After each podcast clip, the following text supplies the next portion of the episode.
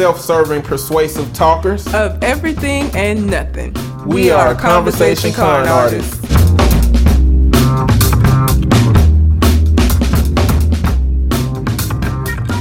What's going on, people? It's your boy, Mr. On Point. And I am Calamity Red. And we are Conversation Con Artists back for another wonderful, fantastic episode. You can find me on Twitter and Instagram at Mr. M I S T E R underscore on point and on TikTok at Eddie B Talking. And I can be found at, on Instagram at red underscore calamity. Also, we're still doing the listener letter portion of the show. So if you have a question, comment, Reddit letter that you would like for us to respond to on the show, you can send it to our Gmail account, which is conversationconartist at gmail.com, or you can send it to the aforementioned social media. And we have a couple of letters today. One of them coming from Nikki, who we haven't heard from in a while. I appreciate you for jumping back in the fray. We also got something from Colin. Okay. We're going to start with Nikki. Hey, y'all, Nikki here. So glad to see that y'all are back. I'm playing catch up and listening to all of the new episodes. One, I moved in with and got engaged to my boyfriend, now fiance, earlier this year. I've never lived with someone in my adult life. Things are going well, but there's a learning curve. What advice do you have for successfully balancing living with someone for the first time, specifically as an introvert? Number two, I've been working in the same field for around six years. I like it, but I wonder if I should be doing something else. Have you all felt this way? How do you know if what you're doing is what you're supposed to be doing? Number three, I'm currently in the process of wedding planning. It's an expensive and ghetto. I feel like I want to cancel everything and elope every other week. We are having no wedding party and kids. We've received some pushback on the kids, but we are firm. I'm walking down the aisle alone because I'm estranged from my father. My mother is deceased, and so I'll not have any parents there. I'm having difficulty with the fact that my mom is not here for all of this. Any advice for how to manage not having certain key people during major life milestones? I feel cheated. Thanks, Nikki. Oh, well, it's sad. I guess just start at the top, go down. Um, I've never lived with anyone. um, so, and I, I would imagine that whenever, if that ever occurs, that it, I will have the same problem. I would say be open and communicate. Like, on point could tell you, like I, my me having my space just means being left alone, right?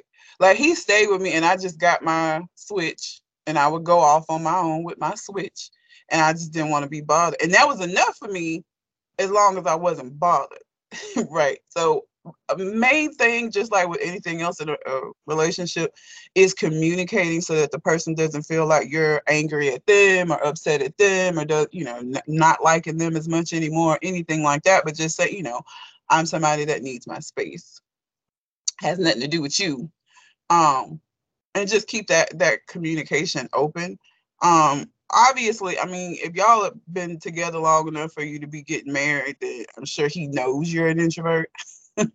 and so it shouldn't be like too much of a surprise but like this is a new part of your relationship as far as like living because it's different going to visit somebody. Even if you go to visit them almost every day you don't live there.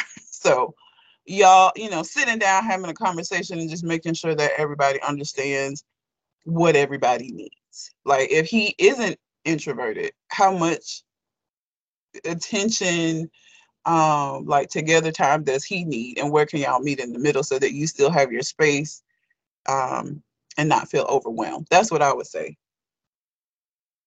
But just be on you know anybody that come to my house know like at a point i'm gonna probably get social overload and i'm gonna be off to myself. Not because i'm mad i just don't you know i like my space. And i like being on my own in my in my house. That's part of the reason why i have lived alone for so long, and I've gotten used to it. So uh, everybody in my life knows that at that point, you know, my cousin has come to stay with me, and I'll get tired of her ass, and and I'll just go off again to a space where I could just exist and not be bothered. And that's enough for me. So you got to figure out what it is that you need so you can communicate it to him. That's another thing you need to know. Like in this new situation, considering that y'all live together, realistically, what is it that you need that's still going to include him, but give you the space that you need as an introvert? Then you communicate it with him and y'all compromise on places that need to be compromised. That would be my my advice. my advice is don't let little shit go under the premise that it's little. Mm. Address all that shit today. Okay? Yeah. If you like happening. your juice on the left side of the fridge and he put it on the right side of the fridge, ask him if it's a big deal if it's on the right side of the fridge. Otherwise, let's put it on the left. Okay? This is a training session, okay? He training you, you training him. Little stuff make a difference, right? When it comes to cleaning, like if, if you notice a little droplet of pee on the seat, don't wipe it up and let that shit go. Address that with him. Communicate. Hey, you know, little little pee pee dribbles on the seat. You know what I'm saying? Let's let's take care of that. Don't let little shit go because it's little. I don't know what that means. Listen, sometimes you just can't help the pee. Sometimes you're gonna wake up in the morning, you're gonna pee in that toilet, that porcelain, and all that pee just gonna splash back because it's a strong stream. It happens. It happens, okay? It could be a Man, I little wouldn't thing. care as long as I don't see it. So Exactly. I mean, you, you know what I'm saying? Like, I know when my pee splash. I don't like pee around my seat, so I clean it up. Um, but it happens to men, you know. Some people might have better pee stream control, but sometimes you wake up and it just it's just got to go out there. But don't let the little things go. Um, at some point, the little things building up are gonna be those little mi- minute things that end up causing an argument and gonna end up have being something that somebody been doing for for months. Wait, wait, why you ain't never said nothing about the juice being on the right side? If you got a problem, you been had a problem with it the whole time. You know, just be your authentic self. Come to you with your with your little. Come to them with your little quirks, and and communicate openly about what it is that you need. That that's my advice, my input, because that that used to be me. you know, he said, "Oh, ain't no big deal that this happened. Bloop. Ain't no big deal that that happened." Bloop. I'm more intentional these days about things that make me feel like the system is equitable. And you'd be surprised what things people don't know is going on that once you bring it to their attention, be like, dang, I didn't even know I was doing that. Or things that people utterly don't care about that if you care about it, they'd be like, oh yeah, absolutely. I could put it on the right, uh, on the left side. It's no big deal. And then it, you know, it, it helps that move along. So that'll be my advice for living with somebody. Communicate, communicate, communicate is always my advice, but especially um, don't let little things go just for the sake of them being little things. Next, uh, I'm changing up. have we felt how we felt about working in the field? I mean, I'm there now. I'm. Uh, uh, did I? I probably did mention this on the show that I'm looking at PhD programs because I want to move in the direction of more of a teaching role than a counseling role. Still, uh, obviously regarding counseling, but not sitting in sessions. Um, and the only and not nobody's children. Okay, don't want to don't don't want to be a school counselor. Um, so in order for me to do what I want to do, which is become a professor and teach on a collegiate level, um, to be a staff member that requires a PhD. So I'm looking at um, PhD programs and trying to figure out like what would be the best way for me to do this shit. Um, because I got to a point where, and I don't know, I feel like I think there are some people that stay in the exact same field the entire time they're adults until they, they retire. Um, but I feel like more people probably do at some point feel like, I mean, look at how long we fucking live. like, like how long you are in the the uh, like working. You know, I feel like it's natural to at a point maybe be like, okay, enough of this. And I don't think it's that, you know, people are always like, I feel like I haven't found my purpose. I don't know that it's, I think that our purpose shifts, you know, um, because I still feel like I still would be within the field of counseling because I still enjoy the field itself. Um, doing sessions is just getting to be like I feel myself getting to a place where I'm just kind of like enough of this. Um, and so uh, you know, and and having a career means that you got to do a little prep work when you're gonna change it up. So uh, right now, my prep work includes doing what I said I was never gonna do, which is go back to school. Um, and trust me, I didn't look to see if there was a way around this. I could be a um, an adjunct, but I want to be a faculty faculty member with benefits, and I want tenure so they can't fuck with me once I get established. you can't get all of that as an adjunct. So, um, so yeah, I mean, I think that you know the way that you know is when you start questioning it. If you started, if you started questioning it and feeling like you're not completely fulfilled in, in whatever it is that you're doing now, then it may be time to shift focus. Like I think that's how you know. Um, and like I said, I think there are people that can stay in the same thing their entire career and never move and be happy with that. But I don't think that that's how everybody's path goes. And so yours may be, it, you know, it may be time. You're making a lot of changes in your life. And sometimes when other stuff start changing, it make you want to change other things too. You know, you've moved into a new spot. You're experiencing living with someone. You're uh, planning a wedding and about to get married and all of this stuff and so sometimes that encourages changes in other places as well. So I think if you're thinking about it, then it's something that um, your subconscious is probably telling you maybe it's time to shift. And it don't have to be something completely different, or it can be something completely different. You kind of have to um, explore that with yourself. Do you like? Is there are there aspects of what you're currently doing that you enjoy, and can you bring those things into something else? you know, that's a good way to start. Like I said, I still enjoy counseling. I just don't want to do sessions and like being able to influence the next group of counselors that will be seeing clients that sounds fulfilling to me and it's still within this realm you know it still takes the pieces that i enjoy about it but lets me do it in a different way so that that's my spill on that uh same same I love therapy for my clients and for people who are seeking therapy, but the social perception of a therapist is fucking abysmal. Like the group of people out here in the world who don't fool with counseling and wouldn't go with to counseling, I don't know what the fuck they be looking at us as. Some kind of wizard or mage that's gonna cast a spell on their ass when we meet them. Hey, how are you doing? Uh, yeah, what do you do for a living? Oh, I'm a therapist. Oh, uh, you're analyzing me? Are you analyzing me?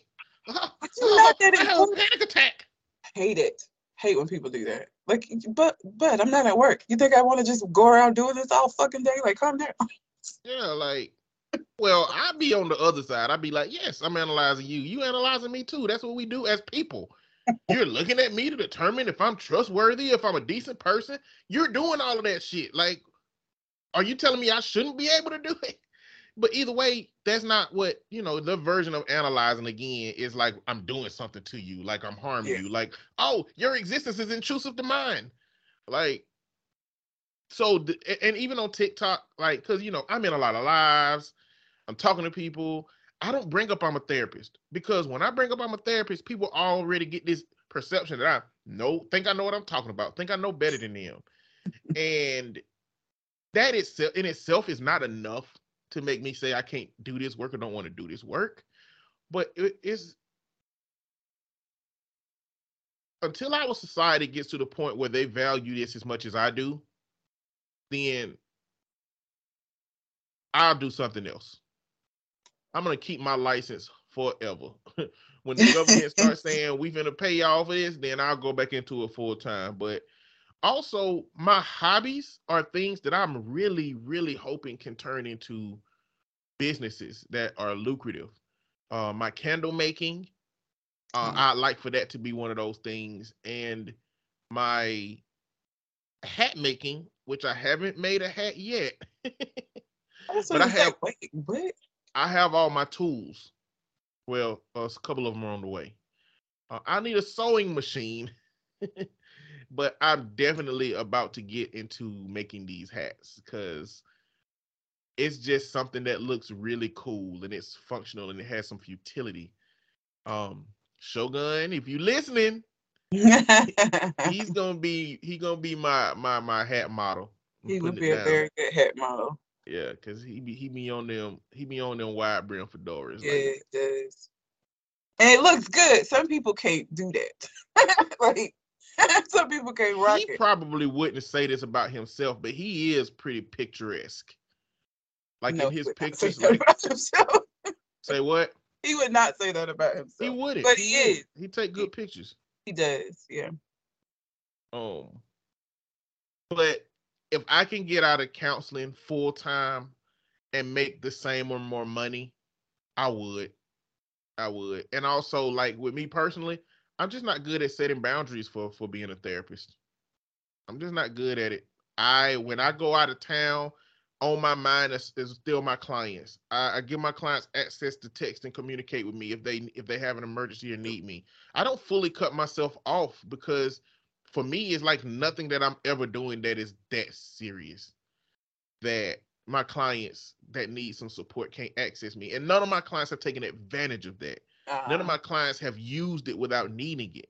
But for me, it's like the fact that I still try to keep myself so accessible is is genuinely boundary issues with me as it pertains to therapy. Even also another piece, asking for pay, money pieces. It, that's hard for me. That, I do hate that. me. I hate I, that part and like how insurance is like working for a private practice has really, you know, because that was a it was a thing. It was like you know when I was trying to decide what it was that I wanted to do you know, starting my own private practice could be a thing, but like dealing with insurance companies that like all of a sudden decide they're no longer going to pay for mental health services and then these people had these large bills that I'm supposed to ask them to pay knowing their situations because I'm their therapist like I just that ain't never set right with me that's another reason why another part of why I think it's time for me to switch over because I find myself really irritated and I get it's a business I get that the money is why I'm able to have the salary that I have and the and the building and all. I get all that has to be paid for, but it's like we know these people's situation. You know, the only reason that they were coming is because they thought insurance was going to cover it, and it's not their fault that we didn't find out that insurance stopped covering it until four sessions in and said now you want to ask them for hundreds of dollars when people don't have that to get if they had it they would have just been paying it in the first fucking place anyway so that's another piece that I don't like that shit. I hate that. I hate that part of it. And that's another thing I'm trying to like I won't have to deal with that part anymore either. And there are a bunch of therapists that see the human connection and experience as a business and can compartmentalize much much better in that regard. Yeah. Me, my heart is too bleeding red to sit here and and and give somebody this idealistic hope that I'm going to help you get out of this thing. And after two sessions, the insurance ain't reimbursing for for services for some whatever reason, and now I'm supposed to take that away from them. Some people can and will immediately, but I'm gonna give you three more sessions at least while we try to figure out how we can get you services from somewhere else, which ain't even always easy to do as a therapist, um, I can't even find you counseling. So somebody out there who is skeptical about counseling, yeah. suffering through their pains, trying to do the work to find something that is hard to find out here, that society frowns upon still. Like this is, it feels like it ain't made for me on that side of it. Like the work, connecting with people, connecting with kids, parents, all of that stuff is for me. But that other part is really, really hard. It's really, really hard.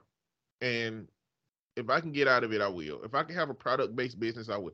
If I could literally have a store with a thousand candles in it and online shipping with my store with my candles, I would love to do that.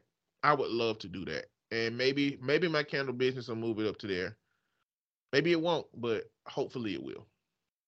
Yeah. That's my input. Uh, Theodore, uh, any advice for how to manage not having certain key people during major life milestones? It sucks. Um, one of the things that I always suggest to my client is what is a way that she can be there, right? And for people, that's different things. Um, if there's something that you have of hers, if there is uh, just whatever whatever piece of her that you can bring with you into the ceremony whether that be included uh, her favorite color so you're completely surrounded by that during the ceremony. Or uh, something that you have of hers that you can include like it whatever way that you can include her in the ceremony symbolically it's still gonna suck okay you you know you want your mom here and that's a that's a big hole to have just in life in general, let alone when you have like milestone events that occur. But if there are ways in which you can include her um, in the event, um, this is a really dramatic uh what am I trying to say? This is a dramatic example of what I'm saying, but um I once saw this video of a couple that were getting married and they had been together forever and they had lost a son and that their son had uh, was a organ donor and he had donated um i think it was his heart to a, a kid that needed it and so her family found the person that the heart was donated to and he came to their wedding and it was really sweet. They had like um stethoscope so that they could hear the beating heart because you know it was their son was a whole lot so that's an extreme version but just ways that you can bring those people into those things it's helpful and regardless of anybody else understanding why like i said other people may not know what her favorite color was or they may not know that this particular thing that's a large part of the ceremony used to belong to your mom. Whatever way that you can bring her in and have her there symbolically for you it'll be helpful. It's still to suck and i hate that and i you know i'm sorry for you for that. Um, but that's one of the things that I usually suggest is like, how can you have her there symbolically? And again, that's that's different things for different people. Um, but that would be what what I would say. So when I have this conversation with clients, one thing that I, I have to assess initially is where are you in having grieved your mother? Are you at a point right now where you get sad when you think about her? Are you at a point where you don't get sad and you can talk about her to people even though you do miss her? At a are you at a point where you can laugh about your mom with people who have fond memories of her? Like those things make a difference. And that's the difference between doing something passive, I think, like maybe having a color versus adding a piece of the ceremony as a tribute to your mom. You know, and anybody that he might have lost. Like I want everybody to understand the importance of this woman in my life. Uh, I wouldn't be who I am without her, and hence um, the parts of me that my husband is is my fiance, soon to be husband, is accepting has to be recognized for me in this ceremony. And I just and whatever that can mean, it can mean something simple before the wedding, something simple um in your vows if you want to write vows and have words of for that if you want it to be something after the ceremony before the reception. It can be something so that you're paying homage to your mom. If you see her as looking down over you you can see something coming down her looking down on this this moment. Um and is letting everybody else know how important this person was to you.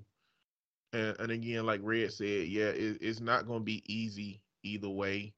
But I think that what we want to do is pay homage to the people that came before us and show the rest of the world how important they are to us and be in a position where we can continue to tell their story and not be sad enough and caught up so deeply in the sadness of the loss that we don't tell the stories to the people around us and to our new loves and to our children and all of the people we're going to meet because we can't fathom talking about it through the sadness. So if you're still at the sad place um, and haven't worked through grief, I do encourage you and anybody else who's lost anybody to move through that grief through counseling to get to a place where you can actually um, be in a better place to think about that person. So I agree with Red. Just gave a little bit extra uh, vantage point on my side of it. And uh, and again, I don't know when your mom passed away, but I, I'm sorry for that loss for you, and that what you struggle with is important moments that show up in thinking about her not being there. Um, sorry that that's your experience currently and I hope hope we were helpful. As I mean, the thing about it is, you know, these are these are things in life that just really blow. you know, you try to make them do what you can to make it as good as possible, but um, so hopefully some of this will be able to be helpful to you Um, and definitely, you know, if you're not in therapy, if you've never been in therapy, find find a good therapist. I tell people do not go to therapy, have a bad experience, and think that therapy just sucks. That person was just not for you. I'm not even gonna say that person sucked. One of the things that I, I tell people about therapy and about therapists that you have to understand is that we all essentially get the same training for the most part. You know, we all get the same degree, got to do the same level of internship got to do the same level of working under a supervisor to even get fully licensed. The thing that the changes between us is the personality that we bring to it in our own life experiences because it makes a difference in how we present what we've been trained to do. And so if you have a bad experience, it may be that that person and you did not have a good vibe as far as like matching up personalities. So you have to find, I mean, and I shy away from saying like people are bad therapists, especially when I'm not, uh, I've not met them or had any contact with them. But like, we bring our personality to it, right? Like how I am when I'm doing therapy is like a lower version of, of red. Like it's a more empathetic version, but like my boundary, putting boundaries in place is strong as fuck because that's my personality. And so that's the difference. So when when you're looking for a therapist or like if you have an experience that wasn't good it doesn't mean that therapy's bad or it doesn't mean that therapy's not helpful. It means that that was not the therapist for you. Find one that matches what you need. Um because that's the and, difference. and and be aware of what you need yeah because again if if red and i both got the same training and red has worked with a hundred people who have grieved the loss and I've worked with two people who have grieved a loss, she's going to be much more efficient at how to manage that experience for you. So yeah. knowing what you're going to counseling for will help ensure that you're picking somebody that has a skill set that you can uh get more help more efficiently with your your issue, you know. We have specialties like doctors do. Like you the way that you would go to a heart doctor for, for your heart condition and not just to your general doctor for when you get the sniffles we have specialties or things that interest that we obtain even more training in because it's something that interests us and that we um, see a lot more of because we have an interest in it. Um, and so finding out what the specialty of your therapist is and making sure it aligns with what you're looking for. Um, because again, the same way that you wouldn't go to your general practitioner for a heart condition, you need to make sure that the therapist you have is well trained in whatever topic it is that you're going for. Because it may i mean there is a difference in levels as as far as like how trained in a specific thing we might be in. So hopefully that's helpful. Hopefully. Thanks nikki for the letter look at us being actual professionals we usually sound like dickheads on the show yeah you're right you're right See, we are professionals. See, we do do this off the air for real. We are finna take an immediate turn. Yeah. because of Colin. Yeah. Yeah. So anybody who's listening, if you're emotional, just pause the show for about 15 minutes. because the Dramatic. title of Colin's email is LOL exclamation point. Christ. The name of the the name of the listener letter is Today I fucked up by giving shower head. Oh, fuck's sake. So, I mean, I'm good with this, but just like relative to the moment that we're having, yeah, you know, a little, uh, a little uh, cringe. Yeah, it does sound cringy, but whatever. Let's let's let's do it. All right. I, a 31 year old female, was having a shower, and my husband, a 34 year old male, decided to join although it's normal for us to shower together, we have to we have to share a standing shower with minimal space so it can get pretty cramped. Things started getting a little steamy, and not just because of the hot water. I decided to kneel down and give him head. I'll spare the details because I'm not an erotic writer. Sorry. We finished and he reached around me for a hug with a smile on his face, and then he whispered, I'm going to pass out in my ear in the seconds before the next series of events, my first thought was that he was joking. And his head hit my shoulder, and I was left with a six-three man full weight in my arms. The shower is wet, everything is slippery, and the next thing I know is the weight of both of our bodies crashing into the shower door, which opened and outspilled my naked body. I look over, my hand is still supporting my husband's head whose body is slumped inside the too tiny shower. His eyes flutter open, realizing that he is on the floor of the shower and his wife is laying halfway outside of it. We both immediately get to each other repeatedly and ask, Are you okay? I'm okay. Are you okay? Thankfully, neither of us were really hurt. My husband bit his lip and I have a giant purple bruise across my butt cheek where I landed. He said he remembers having a long dream, even though he was only out for a few seconds. He compares it to when you're about to die and you see your life flash before your eyes. Too long didn't read. I gave my husband a blowjob in the shower. He climaxed, passed out, and we both collapsed in a naked mess, bruising my bum and our egos.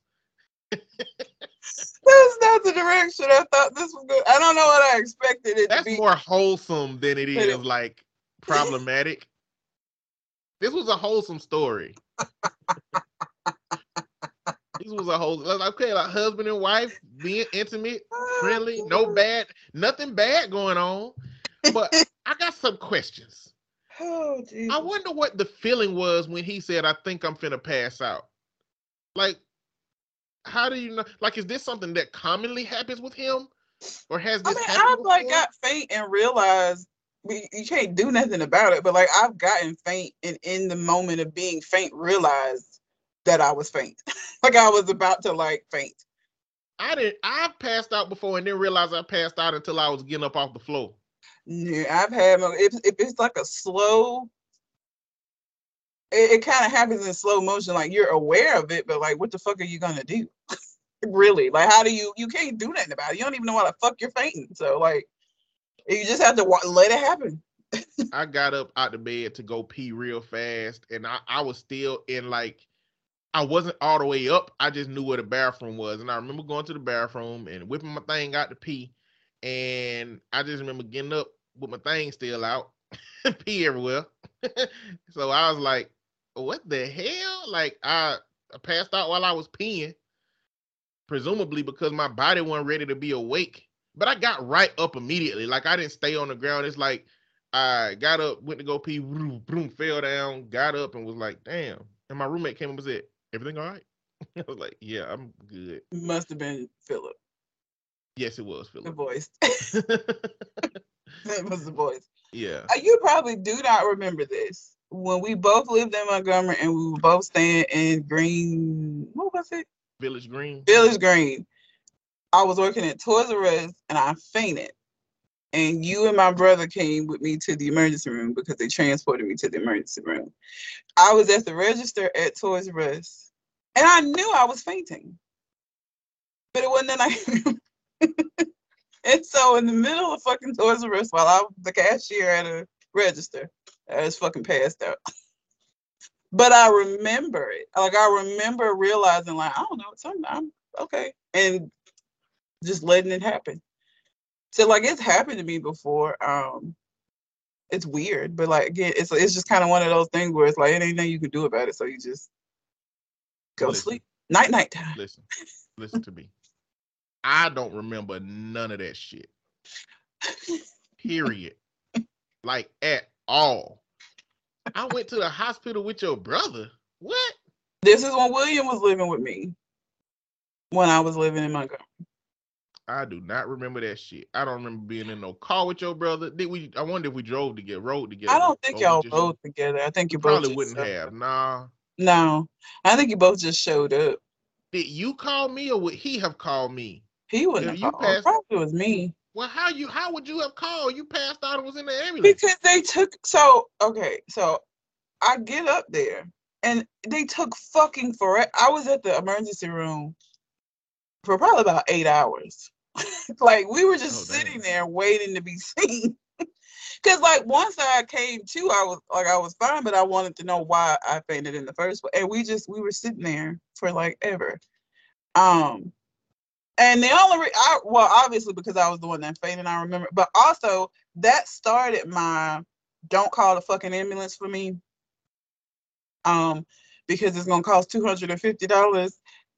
If you have insurance, oh yeah, because the next time when you had that kidney, kidney stone, stone, I made a you whole was saying, "Don't call no ambulance." They still fucking did it. Um, yes, that's where that started from. It was from the incident at Toys R Us, and I got that fucking bill, and I was like, two fifty.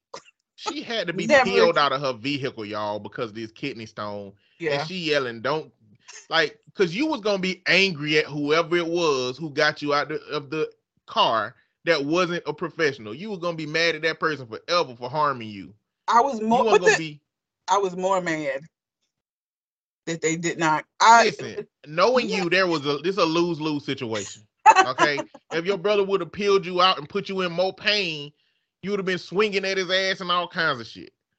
You know, and then you would have been like, your ass had me hurting trying to get me out that vehicle, as if it would have been a way to get you out of that vehicle without you hurting. But then when the professionals come get you out, you mad about the ambulance. It's a, it's a lose lose. It's a lose lose. I, just look. I don't remember that shit. I do my not remember. When I tell you my brain's ability to push shit out of my head that don't make a difference is motherfucking A plus. Now I don't know if it's a good thing or a bad thing, but the shit I need to remember, I remember. The shit I don't need to remember, I do not remember at all. I don't remember that shit. Period.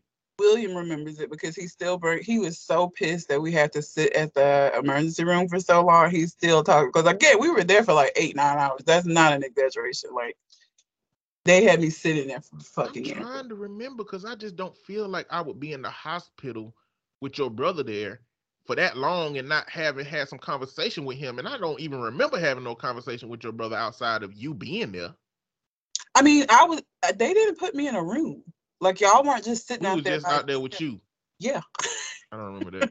I'm glad I was a good friend. You were on the right side of history in this one. I'm glad I'm I'm a, I'm glad I'm a good friend that I don't remember being. I'm glad people are gonna have memories of me that I'll never never get back to. But yeah, fading and realizing that you're fading, it happens. It's a weird feeling, and there's nothing you could do. This was. I'm glad they're both okay, but like, just imagining.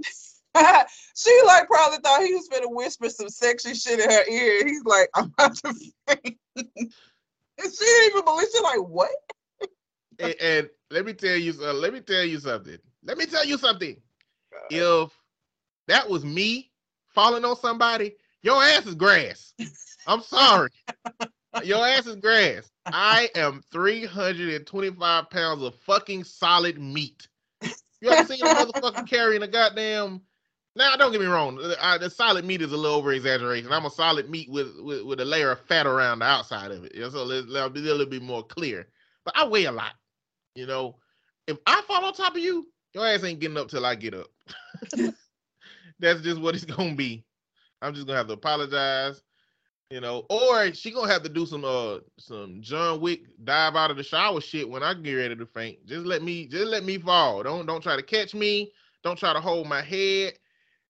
The the car's gonna fall as they will. Don't get me wrong. Being fat like make me fall hard and heavy, but the layer of protection that fat gives is is, is a, it is a protection now. So I'll be able to take a fall. It'll be fine. the other thing is, how fuck he know what life flashing before your eyes before you die look like? Like I was like, hell, he almost died before. Might have. We don't have. I don't have enough information in this story. I need to know how often he passed out. I need to know if this was the best blowjob in the world. I need to know if this man had almost died before. I need to know some things because she gave him that pass out head. Or what if they? What if she had not given him head? Was he gonna pass out anyway? Was it a timer set on this nigga passing out regardless? Like, think about the amount of because the older you get, like the amount of physical activity in a hot ass, steamy ass fucking shower. Like people go in saunas and pass out if it's too hot. So like the combination of all the things that were going on, I could see somebody passing out. And like we as women, she was in the shower first. We had we you know we we had hot showers. Like it's all the way on. so the culmination of things, I could see it resulting in what it resulted in because showers are fucking hot. It's a, it's like a sauna, depending on how hot you are in there. And y'all in there like doing all this physical activity and shit. Like, I can see it. I feel like at some point in a in a marriage, like if you write down all of the weird odd moments that you have together, I feel like that'll be a good ass book in 20 years. Like I feel like when I when or if I ever get in a long term relationship, I'm going to I'm going to name all these moments. Like I named this one um passed out with my ass out. just like name moments when y'all had these little weird moments and be like in 20 years you're gonna have like you know 600 little moments and you can just put these holes in a book elaborate on them you know embellish a little bit get rich. I figure out how to get rich off of this dumb shit. Mine gonna be probably kitchen stories most of them you know burning up food and shit. Um let's see but damn Colin. I I do and don't want that kind of blowjob. Um, shower stuff is real weird, man. It it's slippery in there. It, it's just like it's not healthy to do.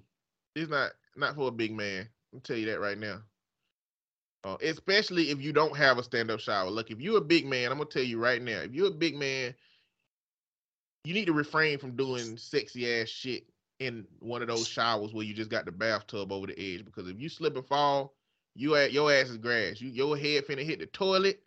If you don't hit the toilet, you're gonna hit the floor in front of the toilet, and that's a long fall. A standing shower is your best bet to be freaky in the shower. I'm just hollering, I'm just hollering at my big mans. Okay. Clearly, this is for everybody. But if you're gonna fall and hit something, bad. If you're gonna fall and be in a little square box, okay. But doing sexy shit in a slippery little little area, it, it's not good. Don't do it. Okay, that's all I got. Thanks, Colin. All right. Let's see. You got some am I the assholes? Am I the assholes that have already been determined to be the asshole, but you know, sometimes we don't agree. This one, I- mine first, okay, mm, and you pick one. okay. Am I the asshole for telling my brother I'm more important than him? Am I the asshole for yelling at my stepdad for snooping in my apartment after he was upset about what he found? Oh, Am I the asshole for telling my wife I shouldn't be poor each month while she has a ton of money?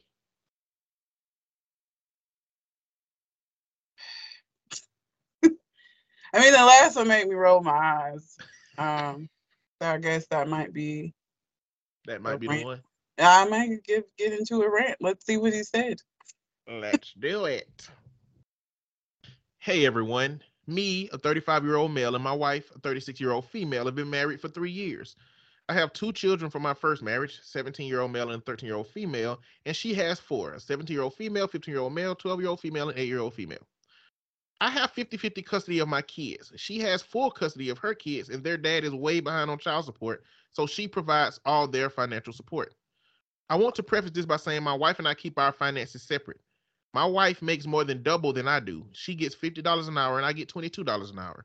It's always been like that. We agreed when we moved in together we would split the bills equitably based on our incomes. She ended up covering basically all household expenses mortgage, utilities, cable, internet, food, etc. I would cover one week's worth of groceries and my car payment, car and motorcycle insurance, gas, cell phone, vapes, etc. This all changed when I wrecked my car earlier this year. I went shopping with my wife for a new car and really wanted an SUV. My wife made me look at cars too because they're a lot cheaper, but I had my mind set.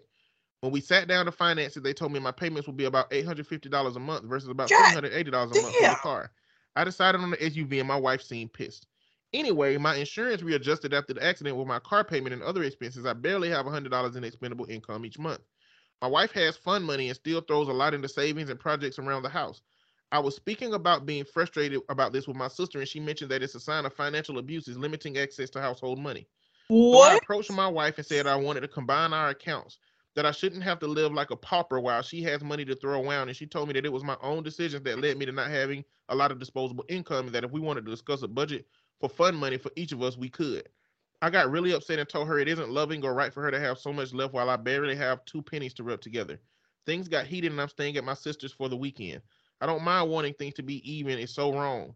I don't think wanting things to be even is so wrong, but my wife is kind of right that if I got a cheaper car, I would have more money. So am I the asshole? Yeah. Too long didn't read. My wife makes more more than me, and I barely have any money left over each month while she has a ton. See, first of all, your too long didn't read is fuck shit because you left out a very important part. That too long didn't read make it just seem like she just got you paying all these bills and she just not helping at all. You made a decision. First of all, you made a decision if I had if I had your wife's salary and not your salary, I still would not get no fucking car that's eight hundred and some dollars a goddamn month. Are you crazy? You decided to, that you were going to do that, even though there were other options, because that's what you wanted. Okay, pay for it. How you mad at her? And your sister can suck a dick talking about this some financial abuse. She that's why you with her. That's why why right now you shacked up at her house because you were stupid. There is no way on God's great earth that you gonna sit up here and try to blame your wife for your bad financial decision. You just said she paid most of the shit in the house. she put money in savings. She take. She take care of projects around the house, and now you want her to also help you pay for this expensive ass car that you decided to get. Fuck you, sir. Like, yes, you're an asshole. You sound crazy. How are you the victim in the, you? You're the victim of your own choices, sure a victim of your wife though, fuck you. Get the fuck out of here. Communication, communication, communication. Listen, if you can't look at keeping your finances separate as a couple and not perceive situations like this showing up where somebody might not be making money and it might not be equitable, then you ain't doing your job as a couple. you know what I'm saying? Like I wonder why you agreed to having those finances separate. Was it something that she said, like we're gonna keep our finances separate, or was it something that you said because she got four kids that she fully responsible for? Because she provide all the financial support for the kids. Is that calculated into everything she paid, including the mortgage and the utilities and the cable and the internet and the food? Is that calculated into that? You know what I'm saying? At the end of the day, yes, it was your fucked up decision that put you in this situation where you financially uh, compromised.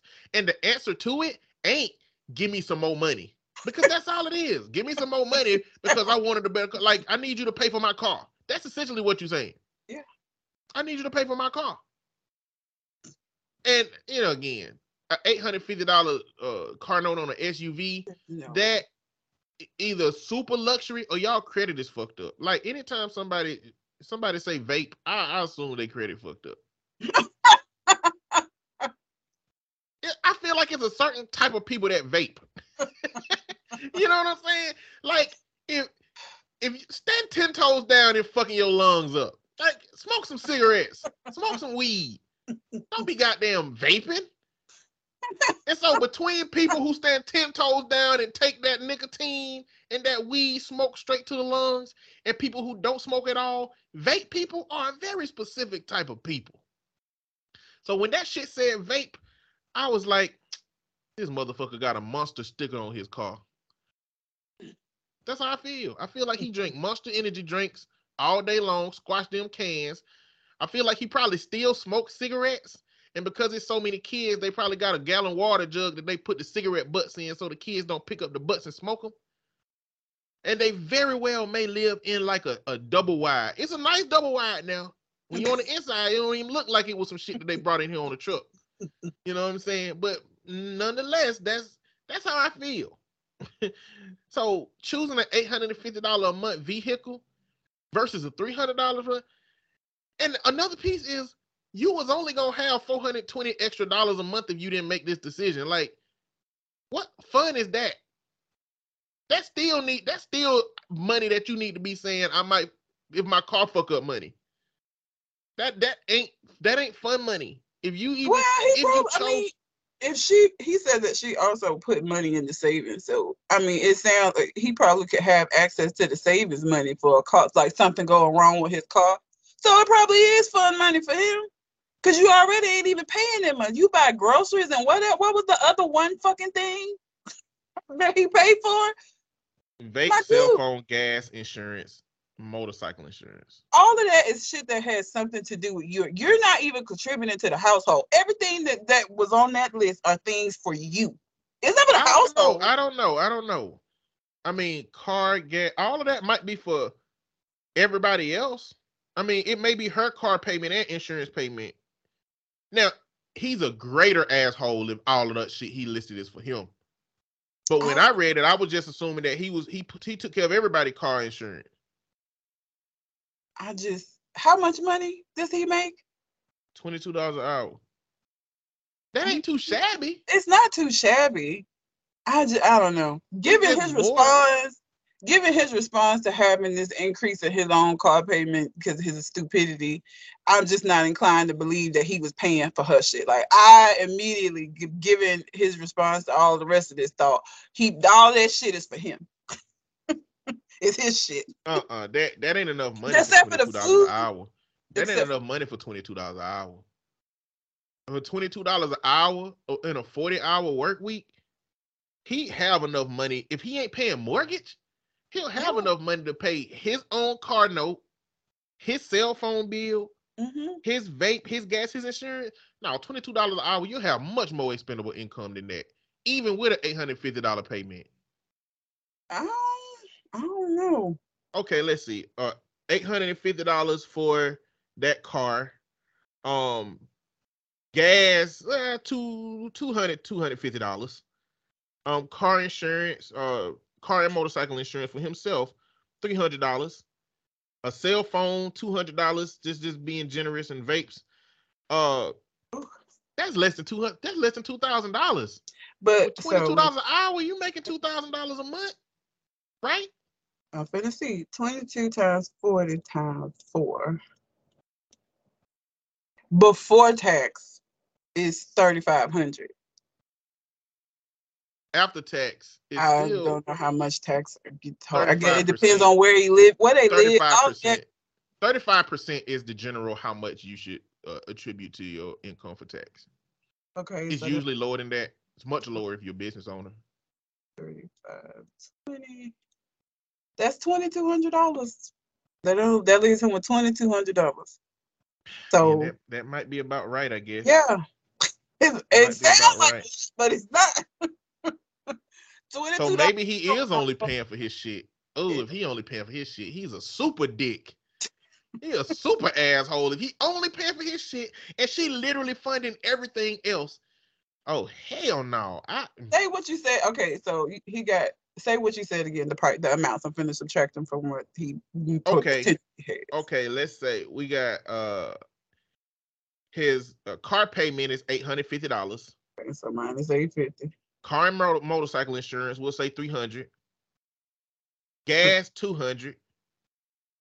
Cell Okay. phone two hundred. Vapes two hundred, and a week's worth of groceries, we'll say two fifty. Two eighty eight. What He got would two be left. out Yeah, of that? ain't no way he paying for both of their fucking. He not paying notes. for her shit. That's all for him. Fuck this nigga. Bitch. she need to leave your broke ass in the dust as far as I give a fuck. If you, if you gotta ask people if you the asshole and you only paying for your shit, hell no, no, nigga. You the asshole. And the fact that you don't know it is the reason why I don't fuck with you. If you knew you were the, if you knew you were the asshole, I could fuck with you. You know what I'm saying? Because again, it's a reasonable conversation to have to say, look, babe, I am fucked up. And she said that. She said we can have a conversation about fun money compromises. You know what I'm saying? She said that. And Y'all then what is what- families but members- he didn't even put up a solution though. He Yeah. didn't even say what he want to happen. Do he want her to pay for a bill? Do he want her to just give him some an allowance for him to be able to do some fun shit because she got it? He didn't even put up a solution. He just mad because he got this expensive ass car, and see he's sending this bitch with the monster drink cans in there and fucking vape on the goddamn side with the, the vape juice on the seat and stain the bitch. Sad because he can sit in his SUV, but he can't go nowhere in the bitch. You should have got a car, nigga. That eight got to say. fifty takes a huge hunk out of it. Like twenty, it was exactly twenty two eighty eight to be specific a month. Was what after thirty I. I was overdoing it on the bills now. I Yeah. might could have been underdoing it on some. Like I might have underdid it on But he said he had point. about four fifty left. No, he said he got a hundred left. Oh no. Maybe I Oh, mean the insurance. I mean the insurance can cost more depending on how on, on um his uh car history Oh, and on this new groceries can car- cost more with all them kids in the house. Eight fifty a month. The insurance, because he said car insurance for his motorcycle and the car, and you only gave it three hundred dollars. I feel like it might be more than that. Look, All I can say is it's time to make some fucking different decisions in your life, bro. It's time to get rid of that motorcycle. When you get a better job, you can get that bitch back. And and if you ain't driving it, get take the insurance off that motherfucker. Like you gotta make some decisions.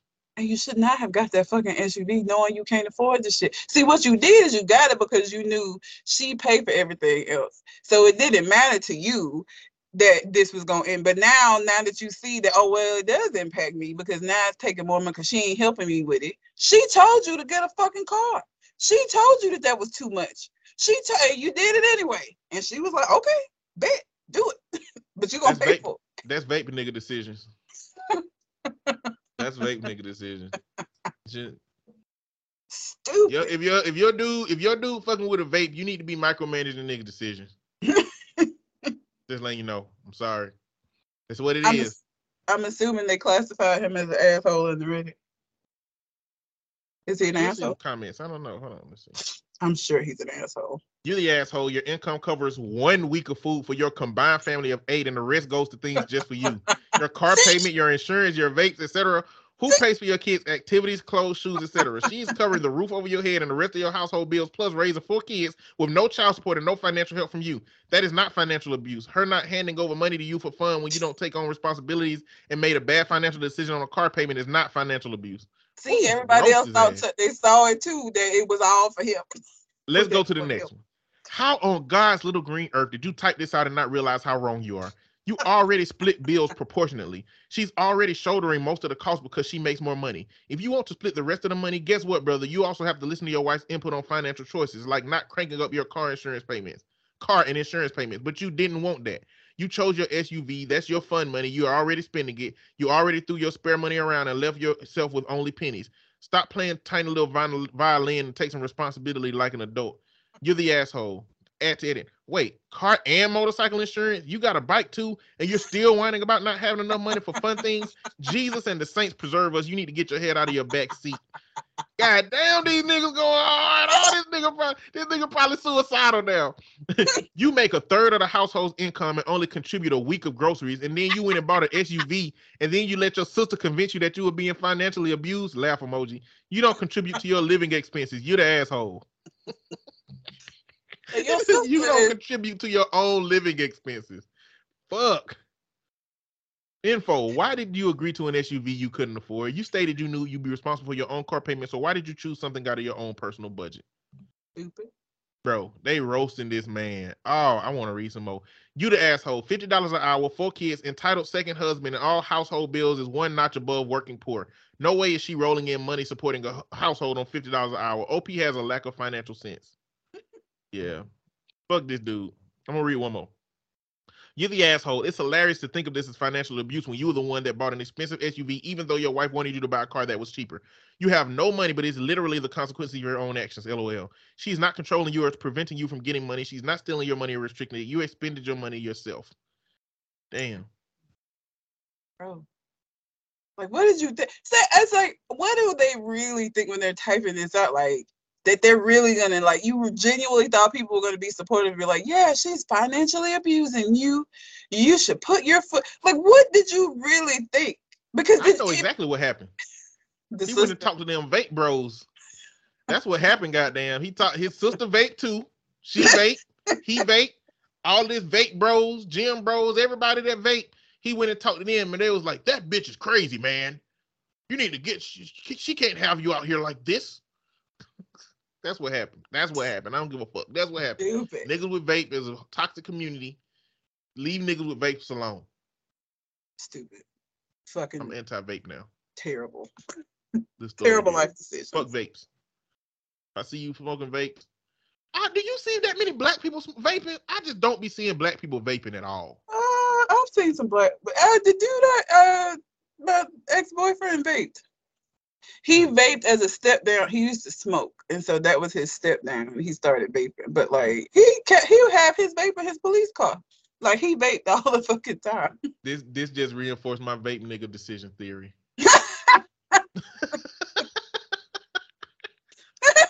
He vaped. He sure did. He vaped all the time. Had it with him on, on duty. Vape nigga Yeah. decisions. So He made some bad ones. All right. this one I'm because I'm just like the title. Am I the asshole for asking my guests to pay ten dollars to come to my wedding? You asking an entrance fee to your goddamn Ten wedding? dollars. Because it gotta be just an entrance fee. Because that ain't for food. Like you can't be at like that has to be just like an entrance fee. I feel like that's ego shit. Ten dollars. Ten dollars ain't enough. Ten dollars is not enough to need it, No, and it's not enough to help something. no. Just say you want to get married by yourself and go. like, just do that. I am not paying to get in no fucking wedding. I didn't want to be here no fucking way. Me you want somebody to bring you a gift and shit. You want me to pay to get in this motherfucker and bring you a gift. Now, There is no way this fee or the person. Yeah, that, there was no hope of this person not being an asshole. There ain't been no per- like we motherfuckers who come to your wedding are doing you a favor. Yes. We are witnessing you do this thing that you wanted to do and you wanted to be witness. Fuck, I'm finna pay for that for. I'll fucking watch the new Thor, goddamn, then watch your ass get married. I don't fuck. I want to come want to pay see ten. I want to see that. I I'm gotta watch it today. Marvel movies, man. Um, I'm gonna watch it today. But you need to catch up on the Marvel fucking TV shows. I just I can watch a movie and be completely satisfied, but like Marvel shows where I have to go week to week, I just I've tried and I just don't stick with it. I don't stick with it. It's it's too much of a commitment for me. Anyway, I, I look. solid like hour and forty two and a half hour. It's a solid one time commitment. Show I gotta come back every week. I'm gonna stand ten toes down in this statement I'm finna make, okay? I don't care who you are or how important that you are to me in my life. If you give me 15 minutes, I can come up with a list of 100 things I'd rather do than go to your fucking wedding. Okay? I can give me 15 minutes. I might be pushing it. Give me 50. It's a lot of shit I read. A lot of shit I'd rather do that is free. And about 30 of them is just in my room with no fucking resources. okay? I don't want to come to your wedding. I mean, don't want to see your vows. I don't want to dress up. If it's outside, I definitely fucking I I got 200 for that. If the wedding is outside, I got 200 things I'd rather do. Now, I will come to your wedding because I fuck with you. Yeah. But if you put a motherfucking price tag on it, I'm finna go do 200 of them other shits. All right. We ain't even read the fucking letter. It ain't no point of reading the letter. Is it no point of reading the letter? I want to see why they're doing the ten dollars. I'm just curious as to what reason, like who came up with it. So they're both twenty. ain't finna be some motherfucking uh, our child died of cancer and we I trying mean, to get I- some. I- They got that. Reddit already said they were assholes. So I mean, it still can be a. It, this letter can still be a letter that make all the shit I said make me sound like a supreme dick. It's Reddit. let's see. They're both twenty three. I still don't fuck with your wedding. Bye. Both of them are twenty three. So the this is the guy writing in. No, it's the girl. The girl writing in. The female. Uh, my fiance and I are getting married in less than a month. We are doing a small wedding and only inviting 20 guests. That just make it worse. That's only 20 money. That's $200. What you gonna do with it? we decided we wanted to have our wedding up in a canyon.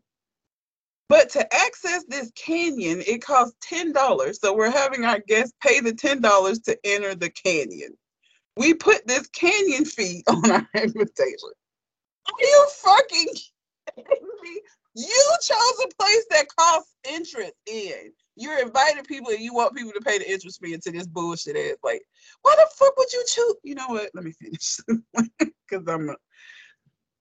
My sister called today and she had just received her invite in the mail and was mad about having to pay to attend a wedding. She called me an asshole because I was being a cheapskate and there are thousands of canyons that won't have a fee. But me and my fiance have our heart set on this specific canyon view.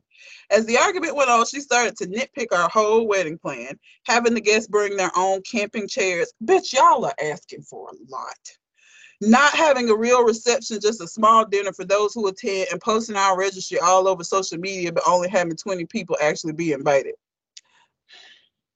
We don't want to spend money. We don't want to spend money, well, a lot of money. And so doing it outdoors is one way of doing that. We also just want our close, intimate friends and family to be there. So I don't know what's wrong with keeping it small. To those who will ask, it's a canyon fee you have to pay at the base. So it's not like we could just pay the park rangers in advance and just say this should cover it. It's open to the public. So am I the asshole? Ma'am you you asking for so much. First of all, you're you're asking people to come in outdoor like weddings in general. You're gonna probably have less people that's gonna be willing to do that shit. Okay, outdoor got outdoor shit. Okay, you don't have no control over outdoor shit. The weather, bugs, a canyon, bitch. Bye. Like first of all, I would if I was one of your close intimate friends, I would have to decline because I would fucking be coming. You want these people to pay this fee. You also want them to bring a bunch of checks. Y'all ain't setting up shit. So like you want to get married with no cost to you. And I get, you know, Godspeed, but maybe should have just went to the courthouse if that's what you want. Like you sound crazy. She has an update because people I'm assuming got in her hand. She got like okay six updates. Six so updates. you better motherfucking cash out me ten dollars. You ain't got a motherfucking. Don't be making no goddamn excuse like, oh, it ain't like we can go and pay for you. I'm going to get. Cash out me ten dollars before this motherfucking wedding. I don't believe that she couldn't go and pay. Like, I just don't believe that she could not go to that ranger station, explain the situation, and give them a list. Or like, there are there is a way for you to just pay for these people to be at this fucking canyon, bitch. I'm just not buying that. I am. And listen, you know what? Even if I was willing to pay that ten dollars I'm gonna be at this wedding. And I had committed to paying that $10 to go to the wedding. If she would have put that weak ass excuse in the group chat, I'm out. I'm out now. That we what? So the other 19 people who ain't willing to pay, you can't come down and pay. You now you just lying. Now you just lying. And keep in mind, you got to go to the base of the case. So you also want these people to I'm assuming be dressed up and carry camping chairs. Cause you gotta bring that shit with you down into the canyon. So I gotta do fucking work and set up shit for you. Like, bitch, girl, bye. I gotta bring a camping chair with me. Listen, you are not about to invite me to no intimate event, make me feel like I'm an exclusive member of a club, and then get us into that bitch like it's a goddamn scam pyramid scheme. You don't make me feel feel special because I'm one of a few people you chose and then charge me ten dollars on principle. I'm not coming to your shit. Yeah. On principle, I'm not coming to your shit. I read some of the comments and then go back and read her update because I think her update was in response to the comment. Uh, so this person said, not having a real reception, just a smart, repeated what she said about the reception. Uh, you're the asshole. Not sure which is worse: ten dollar entry fee, bring your own share, or getting the registry over social media and not being invited to the wedding. I guess there are no bathrooms at this canyon dinner. Better add BYO ass wipes. I didn't even think about that. Yeah, I mean, at, the, at best, maybe porta potties would be down. It's a canyon. Like, what would be even down there? Ah, uh, because it's not set up for this kind of shit. Um. Oh, I did. What miss? Oh, okay. Let me read her. Um. Her updates because this person said, as OP stated in oh she stated in a comment, there's a one mile walk to get down to where the wedding is. So you want me to walk a mile, dressed up carrying a goddamn after paying ten dollars to do this uncomfortable ass shit? Bitch, you crazy. Bitch, you crazy. These are her updates because people got in her ass. Number one, no, it's not International Park. It's just a canyon near our hometowns. We talked to the rangers, Forest State Park. I don't know why you call. I don't know what what you call them. They said it was fine as long as we didn't go over a hundred people. I didn't realize posting your registry to social media was such a faux pas. Everybody posts everything nowadays online, and many people who already knew that they weren't invited had asked me about the registry, so I posted. You give it to the people that asked you about it.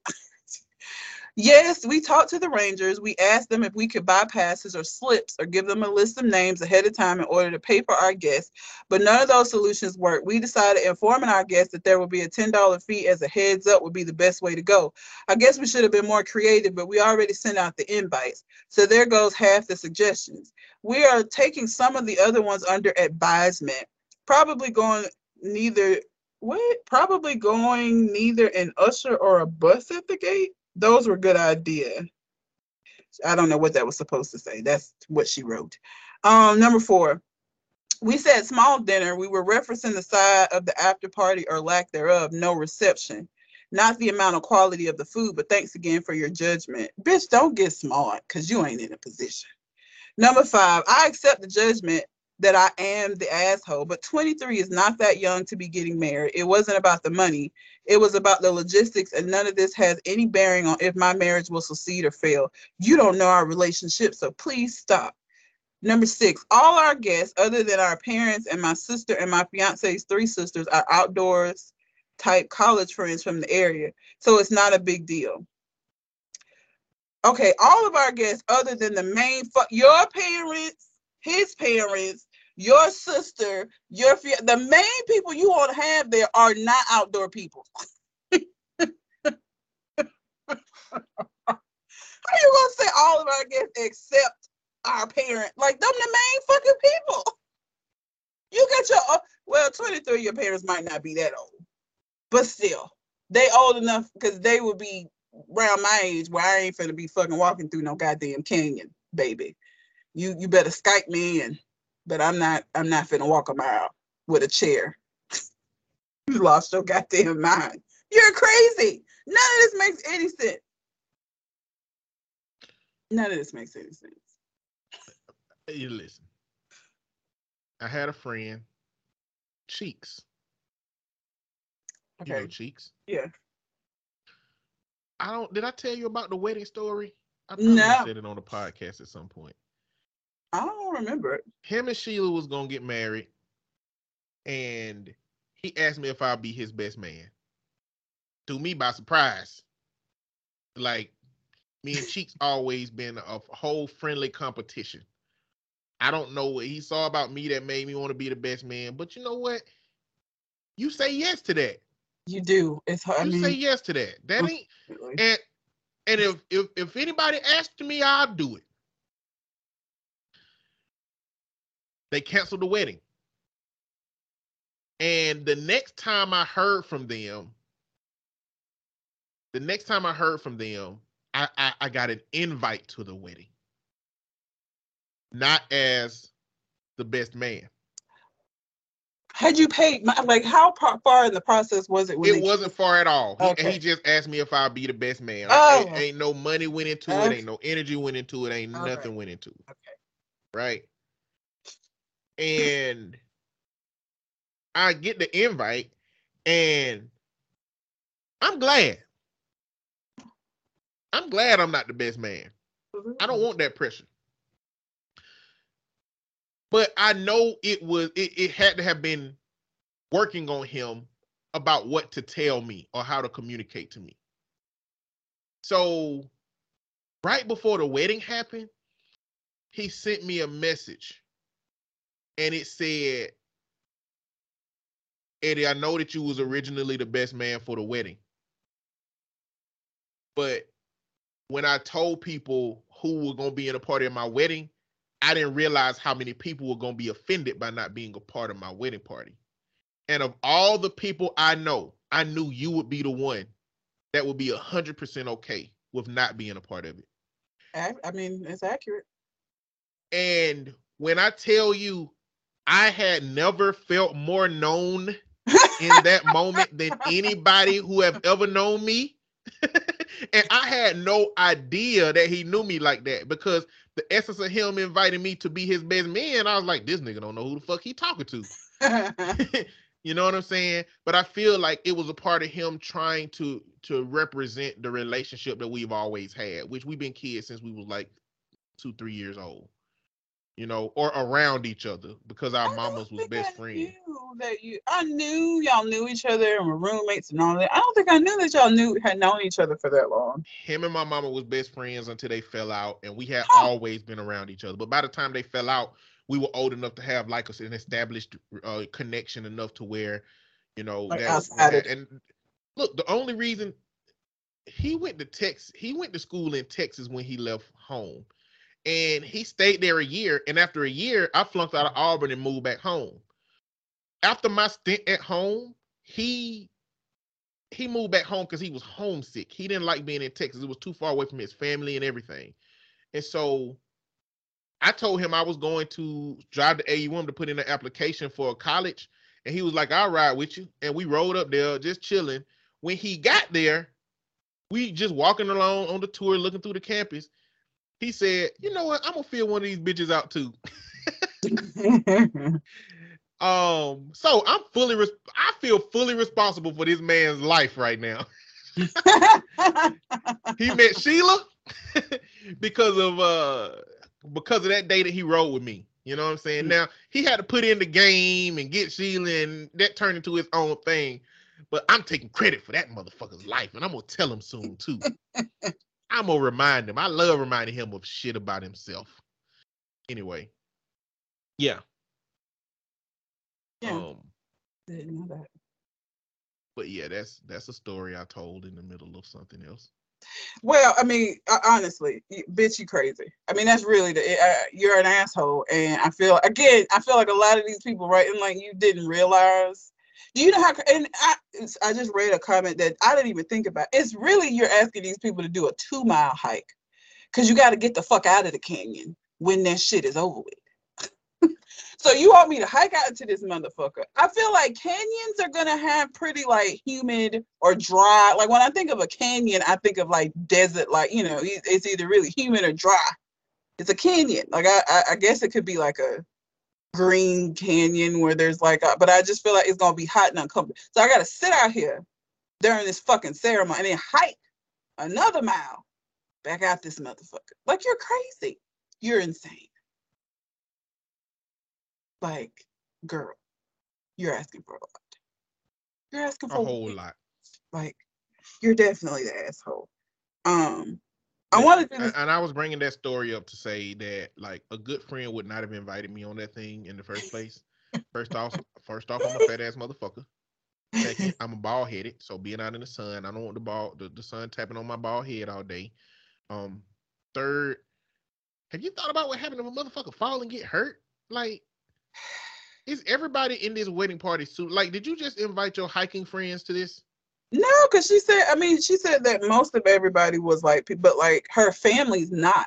So your parent, your dad could fall and break his ankle. Your mom could like, it, it- I mean, the most, the most important people to you aren't hiking people. They're not outdoor people. No. Your friends are, but like your family ain't. the fuck? Man, I'm gonna Oh, turn everybody against your ass. You know what? I'm gonna turn everybody against you. If you invite me as one of them people and say I gotta pay ten dollars, I'm just gonna be like, okay, cool, and I'm just gonna start motherfucking working on everybody's brains. Can y'all believe she asked us to pay ten dollars? I mean, she could cash out us or something. Like we ain't the ones getting married. You gonna We be the that person. witnesses. We doing her a favor. I mean, if nobody was there to see this shit, we could say it didn't even happen. We helping them out. It's only two hundred dollars. That don't constitute an expensive wedding and that shit on. Why they putting the burden of their wedding on us? And have the audacity to give us that registry. Look, that look, if that if I pay this ten dollars, I bet you they ain't getting no gift. So I hope that they want their gift to be ten dollars. Can you hear me? That's what they gonna hear from me. Yeah, I can. My dog pulled uh, the microphone out of his sock out of its socket because he's a fucking idiot. All this space and places for you to go, and you go where the co- the goddamn wires are. Would, would you, if your if a child did this, do you think you have the control to not say the stuff you just said in front of a child? Yes. I don't, I don't know, Red. I, I I'm only saying I, I want to believe you, but I don't know. I I want to believe you, I and I. I believe that you believe it, but I don't know if it's true. I've been around kids like my nieces and shit, and they done did stupid shit, and I ain't said it to them. Yeah. kids do dumb shit. Like it's they they don't know, right? Ruby don't know either, but like he don't know what I'm saying, so it don't matter. he just looking, look, he wagging his tail. He don't know. He happy. He don't. He has no idea. I'm annoyed with him right now. So the next one, uh, it was one that I was gonna read last week. I'm still just curious, like why you would do this. Uh, am I the asshole for making my seven year old go to Alcoholics Anonymous? What the fuck? Exactly. Was this a scare tactic? Uh, at a- at at seven. That's really young. do that shit with fucking STDs. I get. I mean, Not that young, but like I can see some Bible thumpers doing that shit. but have have you been to a AA or NA meeting before? No. So okay, so when I was in grad school, um, I don't forgot what class it was. One of my classes, it was a requirement. We had to go to two. We you could choose NAAA, um, uh, GA. I mean, there's really not a ton of them, but you had you had to go to two self help meetings and just uh, write a report on what what it was like. They get really they can get personal, like you know, you you don't want to take. I mean, it's AA, but like you don't want to take your kid to an NA meeting and then this person get up there to talk about how they had got so bad that they was sucking dick for meth. Like, like now your seven year old is in here hearing this shit. Cause some Hey, of the people. what is dicks? like you don't want to have, cause like the meetings get personal. That's the point of it. Like everyone, so every one of the meetings they have a person that tells their story of their um addiction and and kind of like how it started, how they got to their bottom, um, you know, their their bottom point and what encouraged them to get help, right? And so every meeting somebody shares their story. Some of them people don't they they get real personal about what the fuck happened. Like the NA meeting that I went to, the guy um never had a drug problem. He started working for like got like in a higher level in this company where he was able to go on these retreats with like the CEOs and shit. And CEOs, if you don't know of companies, a lot of them are functioning addicts. And so whenever they would have these retreats, everybody did coke, right? But these were functioning addicts who were able to like keep it like at the retreat. He started doing coke and started doing coke outside of the retreat. And it just spiraled down to where his bottom point was he was in a he had spent his kids' college funds. He was in a, like a dingy, dirty hotel where he had been on a binge for like a week. His wife had left him, kids weren't speaking to him. and that was when he realized that he needed to do something about his life. And so his he still don't got no or at the time he still didn't have a relationship with his kids. They were still mad about the whole you spent our money for college on coke thing. You know. But anyway, yeah. Seven it's not it's not it, these are not meetings that you need to take kids to because you don't know uh, how detailed people are going to get about sharing their story. So you don't know what your kid going they they're not they're not for kids. so why the fuck would you even if for a scare tactic like that ain't it. don't do that. If you're listening and have ever considered doing this, don't. I'm telling you, you're gonna have to explain to your kid what blowjobs are. You know, you gotta explain a lot of fucked up shit. Cause think about all the things that people do in active addiction to get to to continue the addiction. They talk about that shit. Sometimes very openly. you don't have to explain that. I wouldn't want to explain it. But so yeah, so am I the asshole for making my seven year old go to Alcoholics Anonymous? And they have Al Anon for the family members. And I'm sure they have like a kid version, you know, where where the where babies can go. Like anyway. Um this is a 31 year old female. And the son's almost eight. So I have an amazing son, almost eight, who is incredibly sweet, well mannered, and inquisitive. Although I guess most parents think of their kids that way. I quit drinking about two months ago and have been adamant about doing the AA program correctly 90 meetings in 90 days, sponsor daily readings, therapy, etc. I really want to be a good mom and make up for my bad decisions when I was drinking. I never harmed him or put him in danger, but I just wasn't present and am remorseful about my drinking past. The problem is that I'm a single mom who works full time and live in a small town. Because it's small, there aren't a lot of options in terms of AA meetings. So the only one I can really attend is the 5:30 based on my schedule and my son's. His father has him part-time, so on those days I can attend meetings by myself. But on my days, but on my days I have to bring my son. I don't have anyone to leave him with, and babysitting wouldn't work because nobody wants to babysit for just one hour. It doesn't financially make sense for them. So I take my son to meetings. Naturally, he isn't too thrilled um, when I have to. Before you suggest I could do Zoom meetings, I really don't get anything out of them. I like the in person connection and atmosphere. My ex, who has never taken my alcoholism seriously and has never actually attended an AA meeting, says I'm I'm the asshole for exposing our child to that kind of atmosphere and those kinds of people. The truth is, those people are what saved my life. They are so sweet and good with my son. And while sometimes the subject matter can be a little adultish, I'm sure, uh, we mostly talk about how to be better people and live in a spiritually sound existence and to help our fellow man.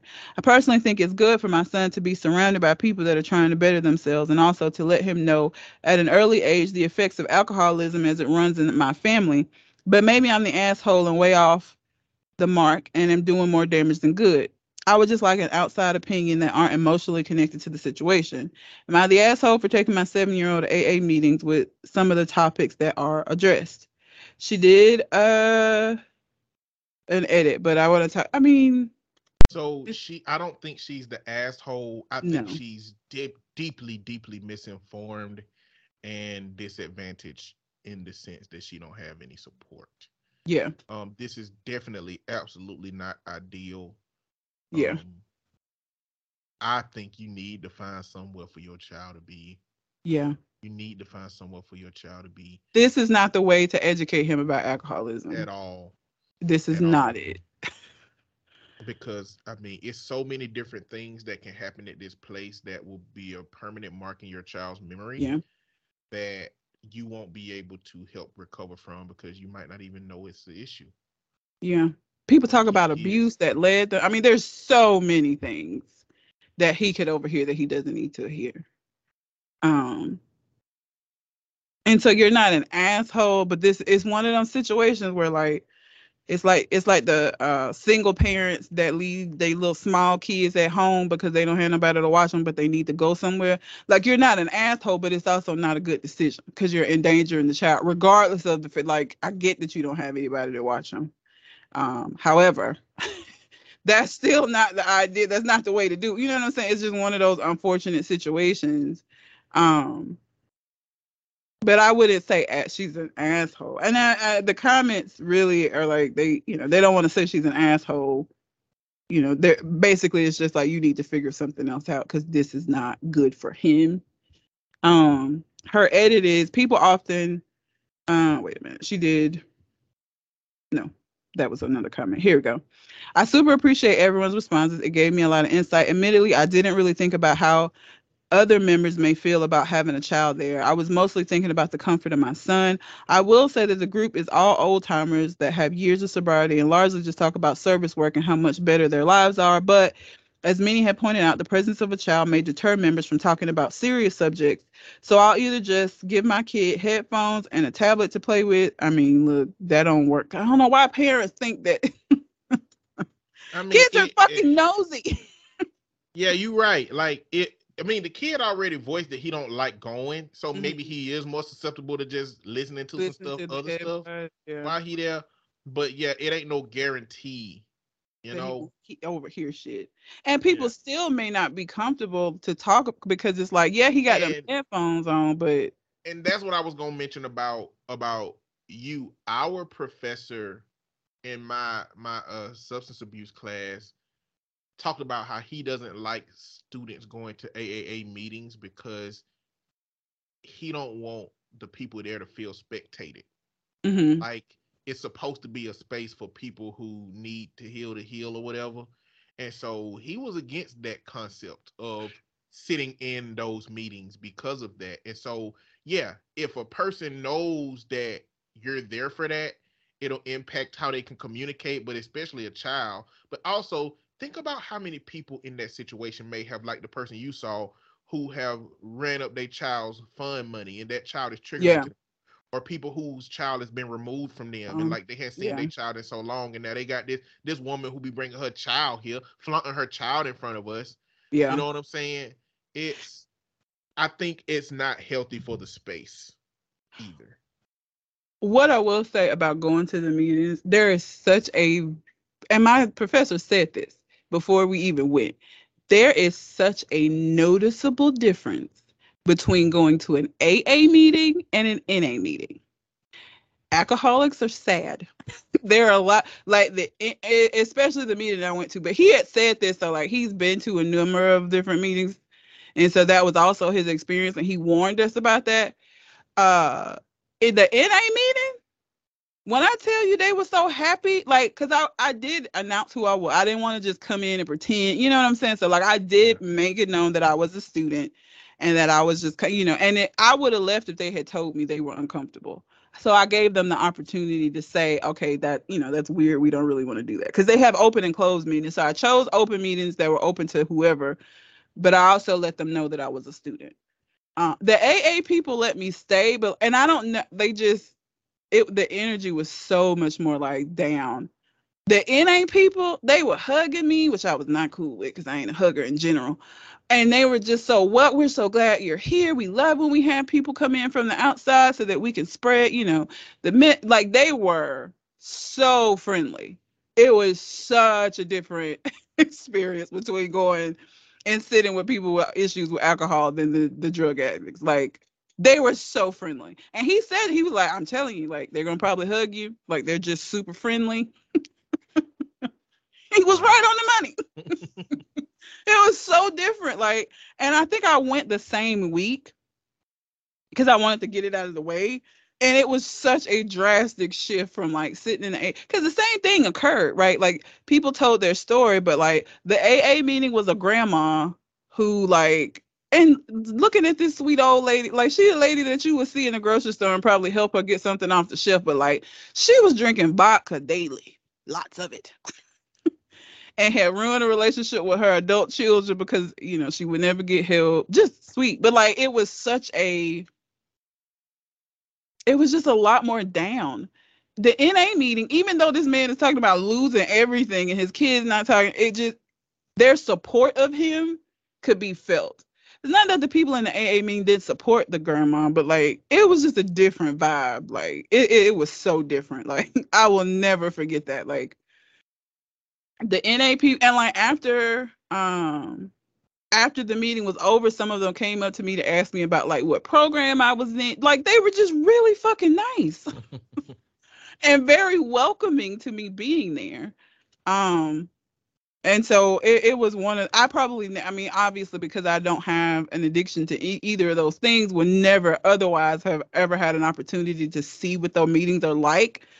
Um, but it was so interesting. It was such a different experience. But going there myself and hearing the things that are discussed uh, it, there's a again al-anon and i mean uh, i guess it would be difficult for her because they're not going to have the al-anon meeting at the same time or during the same space but al-anon exists for the family members right and is it narcanon for the narcotics anonymous version of it but um that's for family members that those are appropriate and they have them for like different age groups.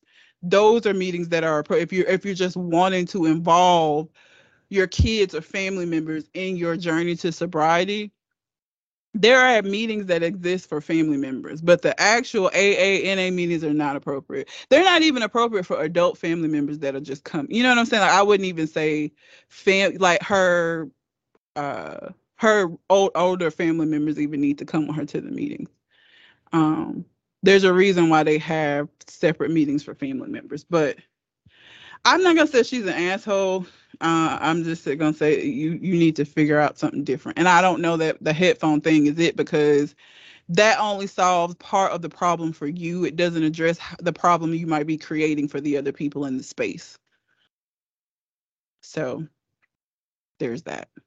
Yeah, I I, I don't suggest it. I, I hate to go as far as say you the asshole, but if in a binary choice system, then you are the asshole in this yeah. situation. Uh, you will leave your child with some trauma that you don't know how to manage. Yep. So, bad idea. Yeah, not a good idea. Like I said, if you or somebody you know, you know, if they're involved in AANA, Al-Anon, Narcanon are anonymous self-help groups um, catered towards family members to give them a space because their exp- everybody's experience within ad- addiction is so different right? The person with the addiction addiction has their experience and then each of the family members in their different roles have different experiences. And so that's why it's not really conducive to put all of them in the same group because the the experience is different. Um it the way that it impacts everybody's different so yeah but I just, I just that I was like, why would you take a seven year old? Thankfully, it was not a scare tactic, just bullshit ass thing. It's just because she doesn't have yeah child care, so that's better.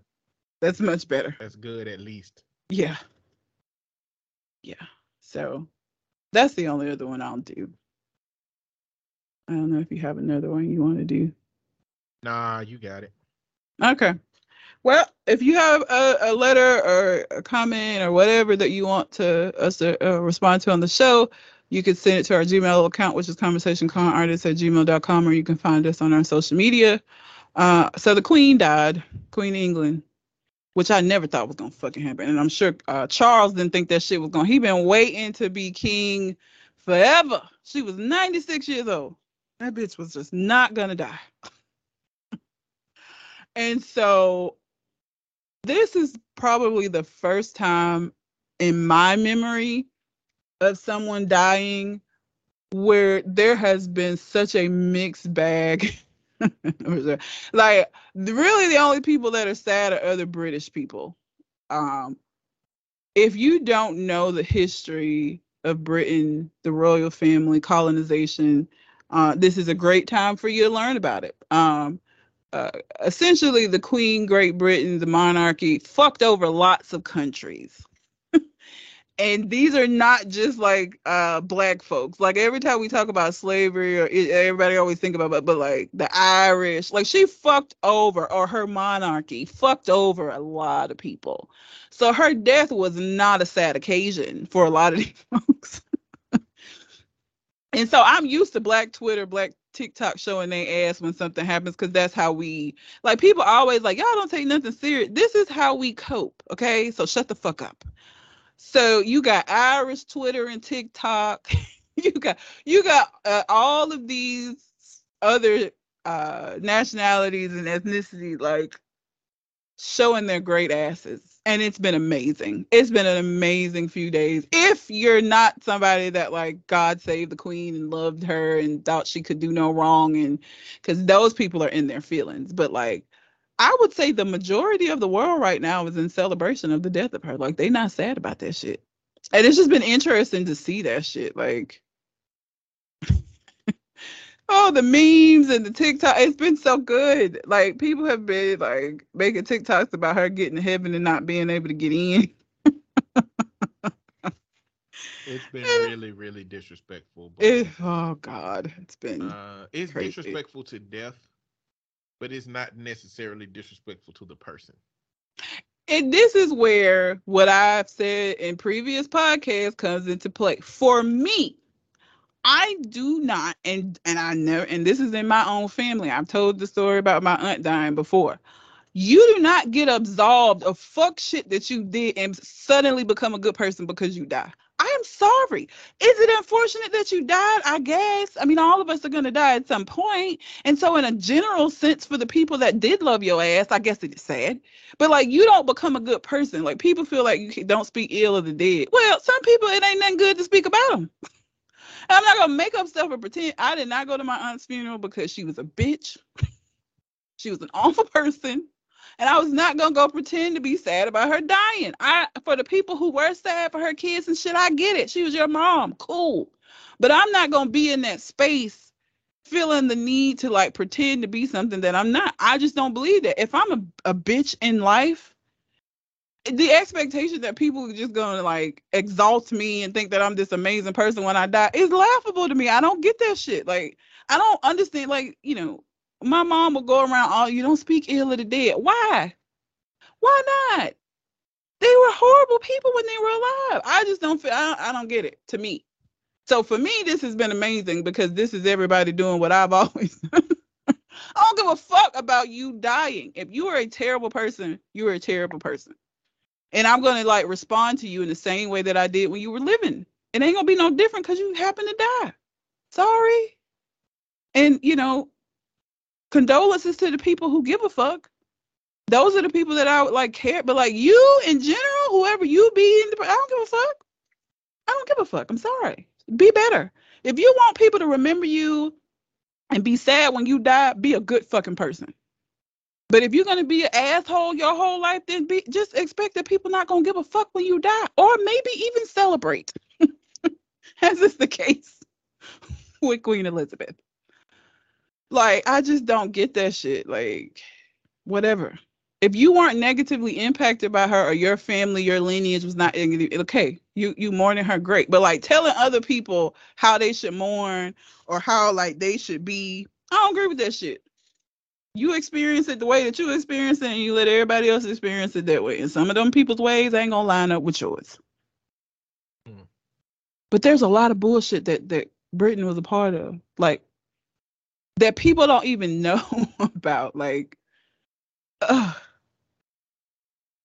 oh the Diana, the Diana memes have also been like Diana, she about to catch these hands by Diana from Diana now mm-hmm. that she they're both dead also been crazy.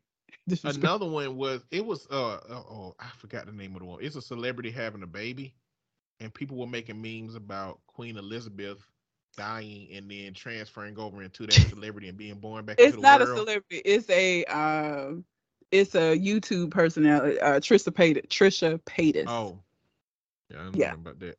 I I saw that uh earlier today. I've been watching a lot of TikToks and shit. It's hilarious to me. um, but the royal family and like a lot of people are like, you know, well, she didn't have any control over that.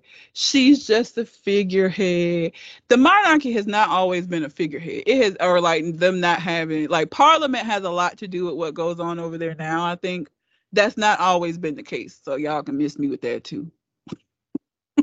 mm. Miss me with that too you know, she lived forever. So yeah, her rule and her ability to do shit changed over time, but it's because she lived forever. She was 96. And I'm sure Charles is very excited about becoming king, but like you he not going to rule ha- eh, nowhere near as long as his mother did. Charles old as fuck. Like I give him a good a 10 to 15 might be being really generous. Like William is definitely going to get his chance to rule whatever that means now. Again, I don't even know how the monarchy really works now in in 2022. But William will definitely get a chance to rule.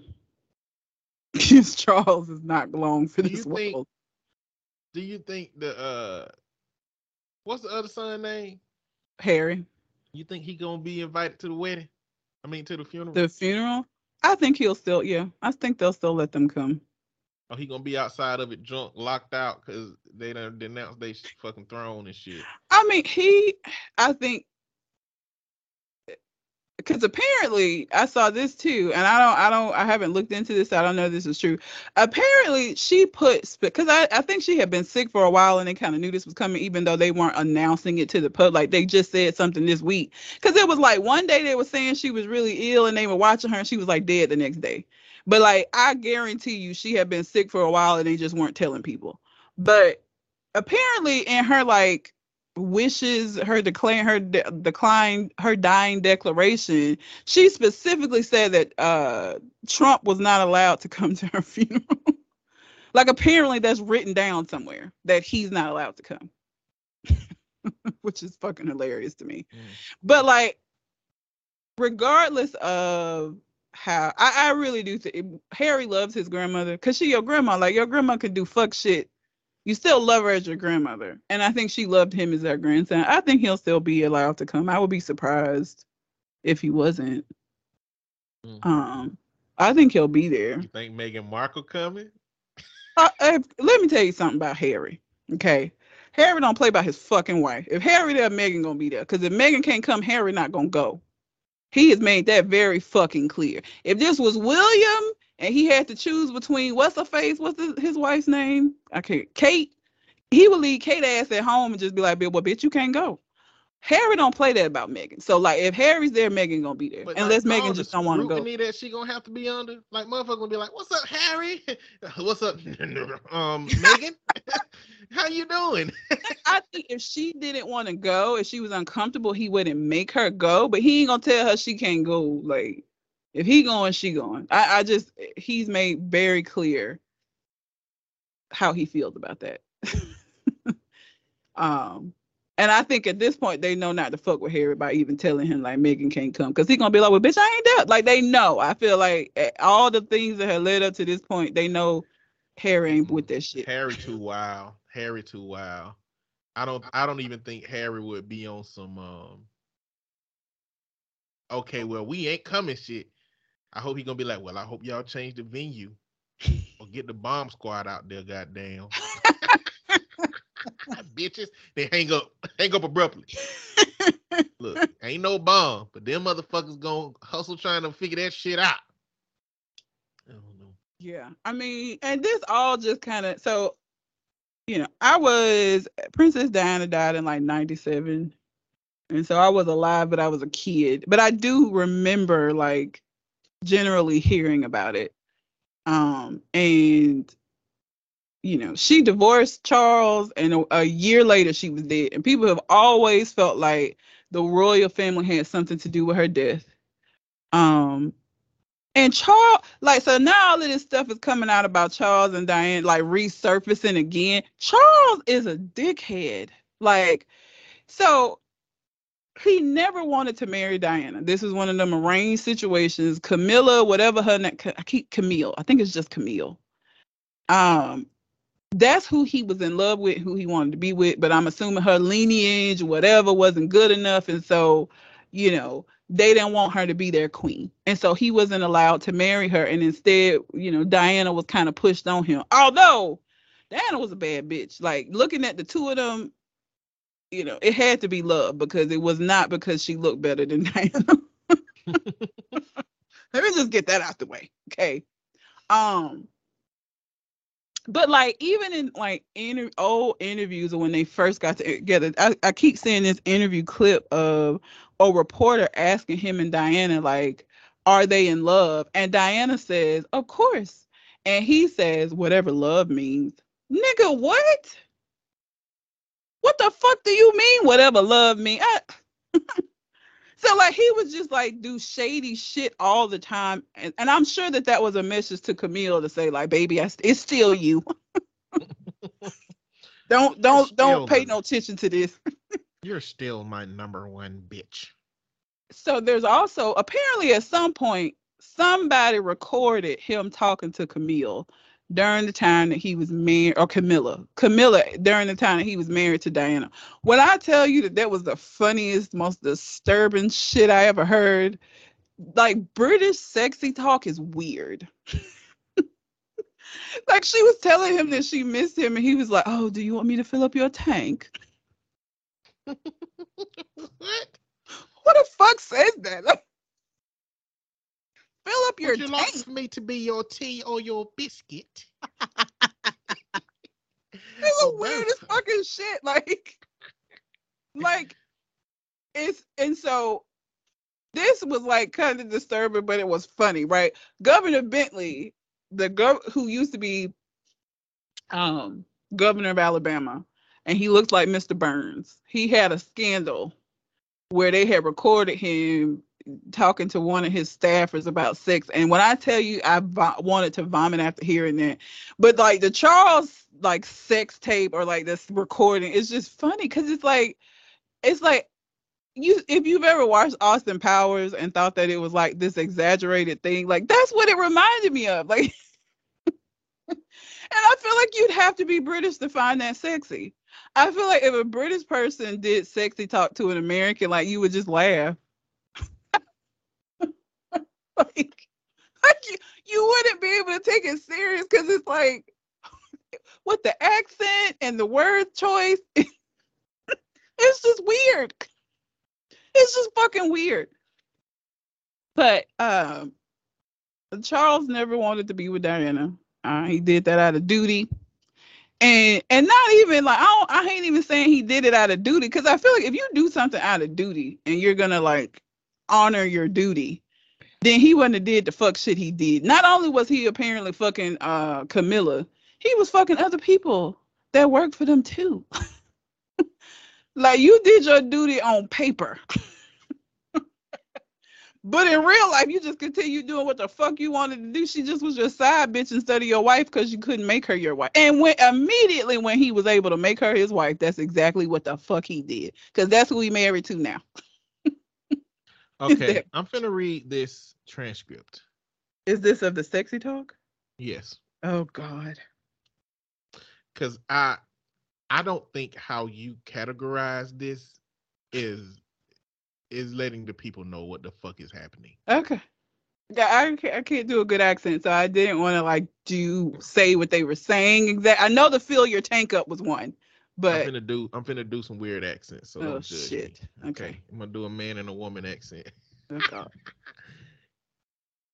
I know it would revive me. I can't bear a Sunday night without you. Oh God. It's like that program, Start of the Week. I can't start the week without you.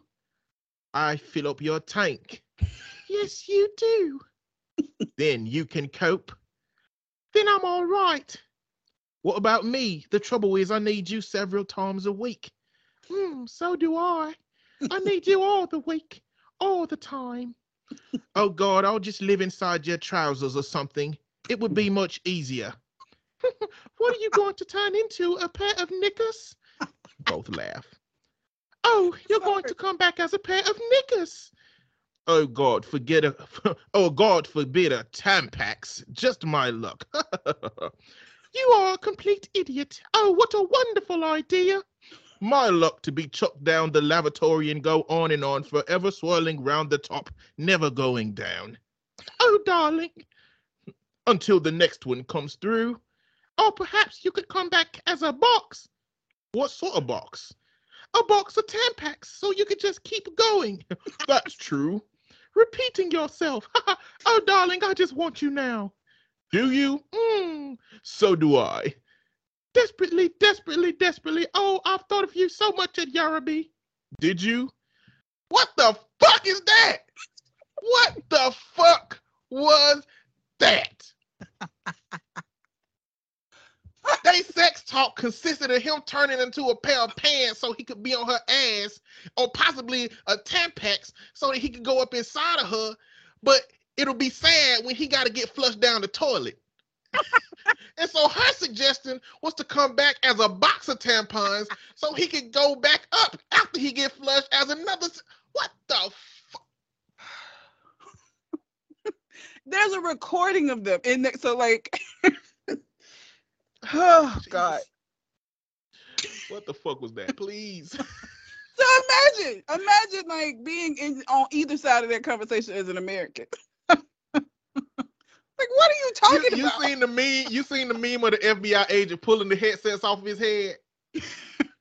that shit would happen immediately at that point. I'd be like, mother fuck no, this disgusting ass shit. oh my god. weird. Really, just like not sexy and just awkward and weird. And knickers has always been a funny word to me. Imagine, imagine, imagine you with a man that you care about, and and he start trying to have British sexy talking. He'd be like, you know what? I'm gonna be your toilet paper. Cause I won't be in your bum. Bitch, get out of here. Like, what the fuck is right? Are you It's drunk so bad. or stupid? It's so bad. Um, and this came out. So imagine being Princess Diana, and this shit hitting the news. Your husband's talking about being some other woman's tampon. it's so fucking stupid. I'm sorry. It's just, oh god, it's so stupid. Um, and this is not who finna be their king. Again, I don't know exactly how much power the monarchy actually has and how much is really left up to the prime minister. As far as that, I mean, Michael, if you're listening, maybe you can like, you know, if we haven't t- offended you, I feel like Michael would be one of the people who would be like, "Fuck that bitch." but Mhm. um, like what what the I uh mean, the I wonder general what the queen done to the Phil- uh, the uh, Filipino people. Oh yeah. I- I wonder what the general consensus is right now with like Charles coming into power, even if it's just as a figurehead. Because you know, Queen Elizabeth, like I think they do a full revamp. So like he finna be on their money with them big ass fucking ears, like because her face is everywhere as the queen, and so his face finna be everywhere with them big ass ears, like Dumbo.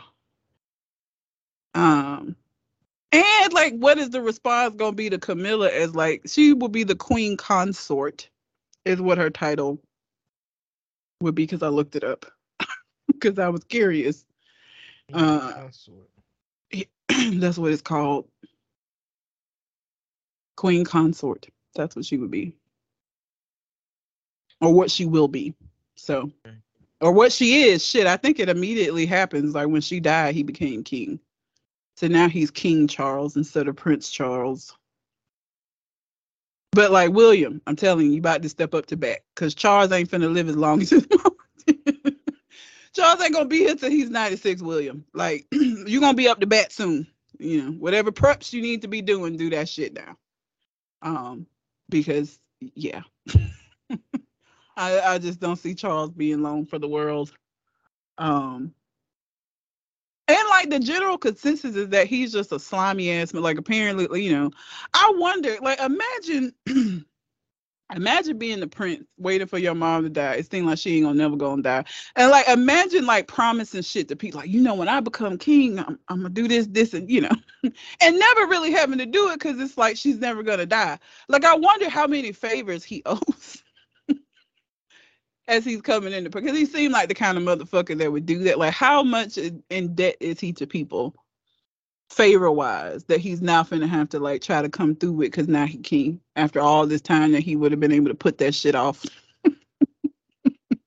Because his mama just would never fucking die. Yeah. Like, is that Frankenstein goddamn- looking motherfucker? Is her husband there? Her husband died already, didn't he? Yeah. he looked like a corpse. He, you know, the very least I could say about the queen is she looked good for 96. Like he looked like a goddamn uh, reanimated. If he outlived her, like looking like he looked, uh, what's I can't remember his name. Uh, I don't be knowing the what is Queen Elizabeth's husband. Mhm. I don't remember his name. Um, he looked like a, a reanimated corpse. Prince Philip, that's his name. Prince Philip, is he still alive? Philip Banks. No, he died last year. He died um April of last year. He was ni- he was 99. Shit, again. She was 96, but she looked good for 96. He looked terrible. Mm, He looked like some beef jerky. His death must have broke her little deep frozen heart.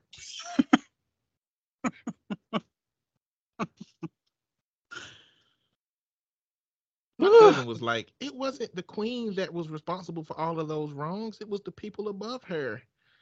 And I'm like, man, it's only so long you can goddamn be up under some motherfuckers letting them kill everybody and start wars and shit and not do like you could complicit still.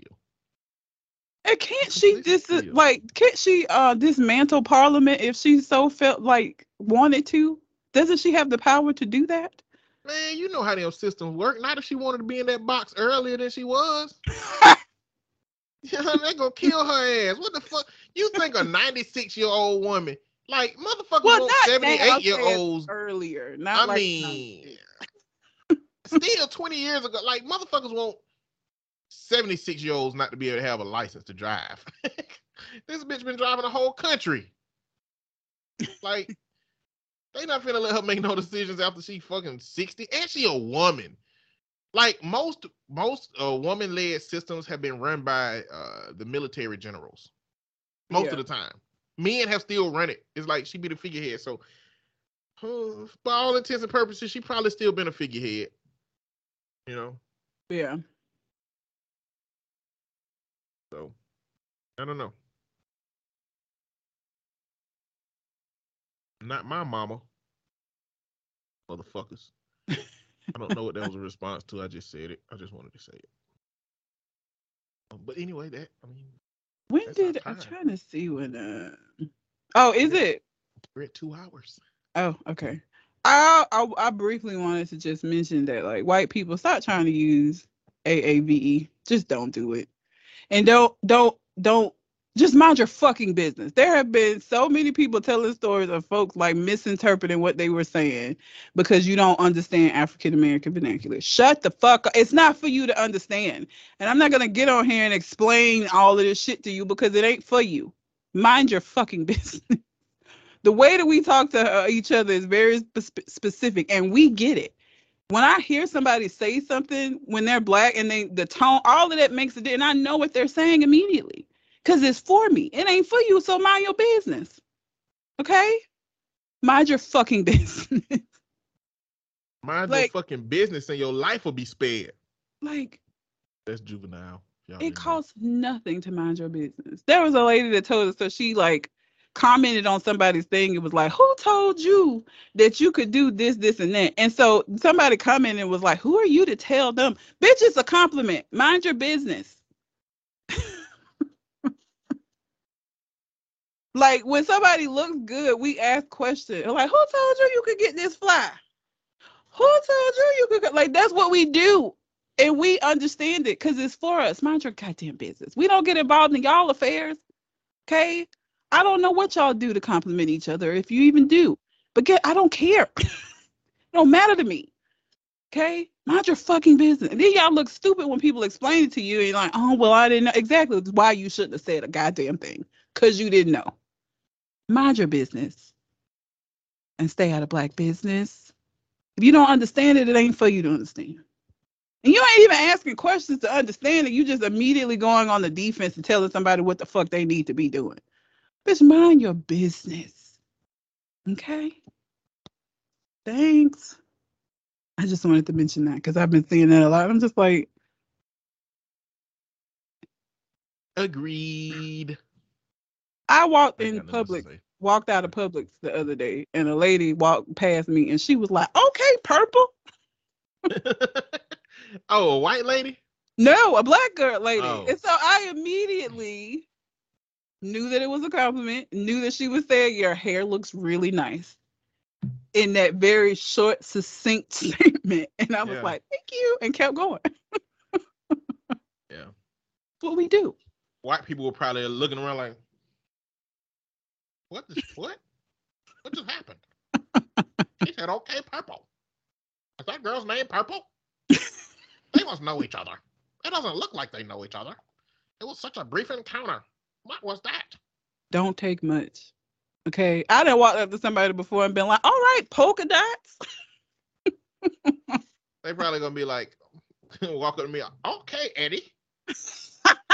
You greet me like that for? Isn't that how I saw a greeting like that before? No, no. well, okay, beard. I'd be like, peace, exactly. your boy. Even the way that black men compliment each other, like y'all compliment each other really fucking weird too. Though, like you gonna get all the like y'all compliment each other based on your attractiveness to women. That's That's I mean, that's all we can do.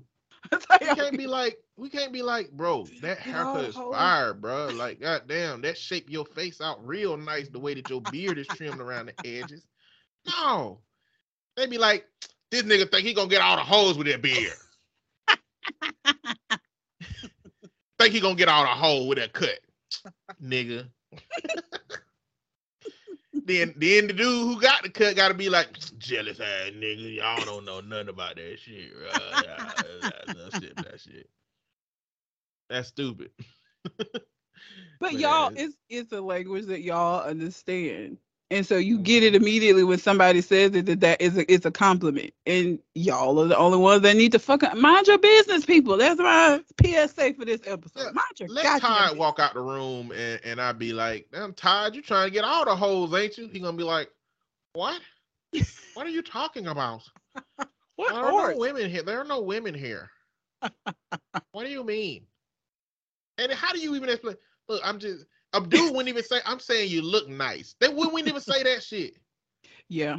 We, our brother be like, you ain't get no holes with that attitude.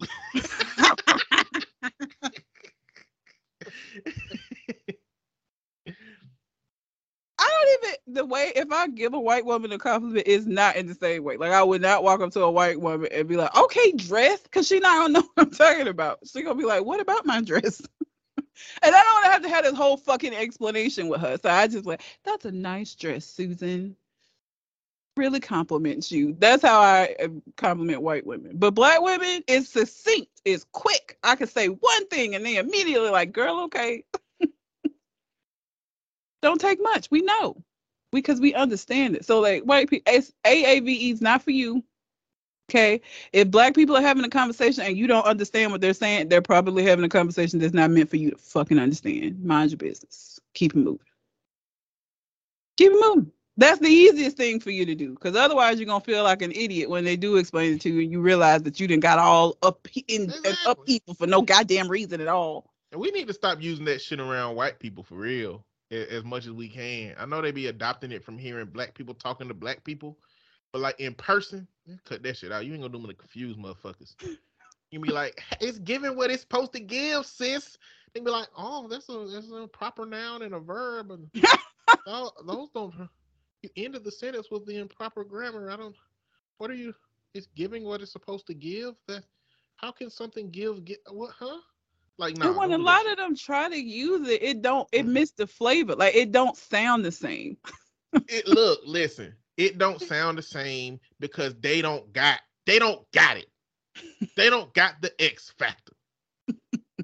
I was watching a video of this dude named Mr. Shy City, and Keri Hilson and her team. He was popular at the time on YouTube, and they were.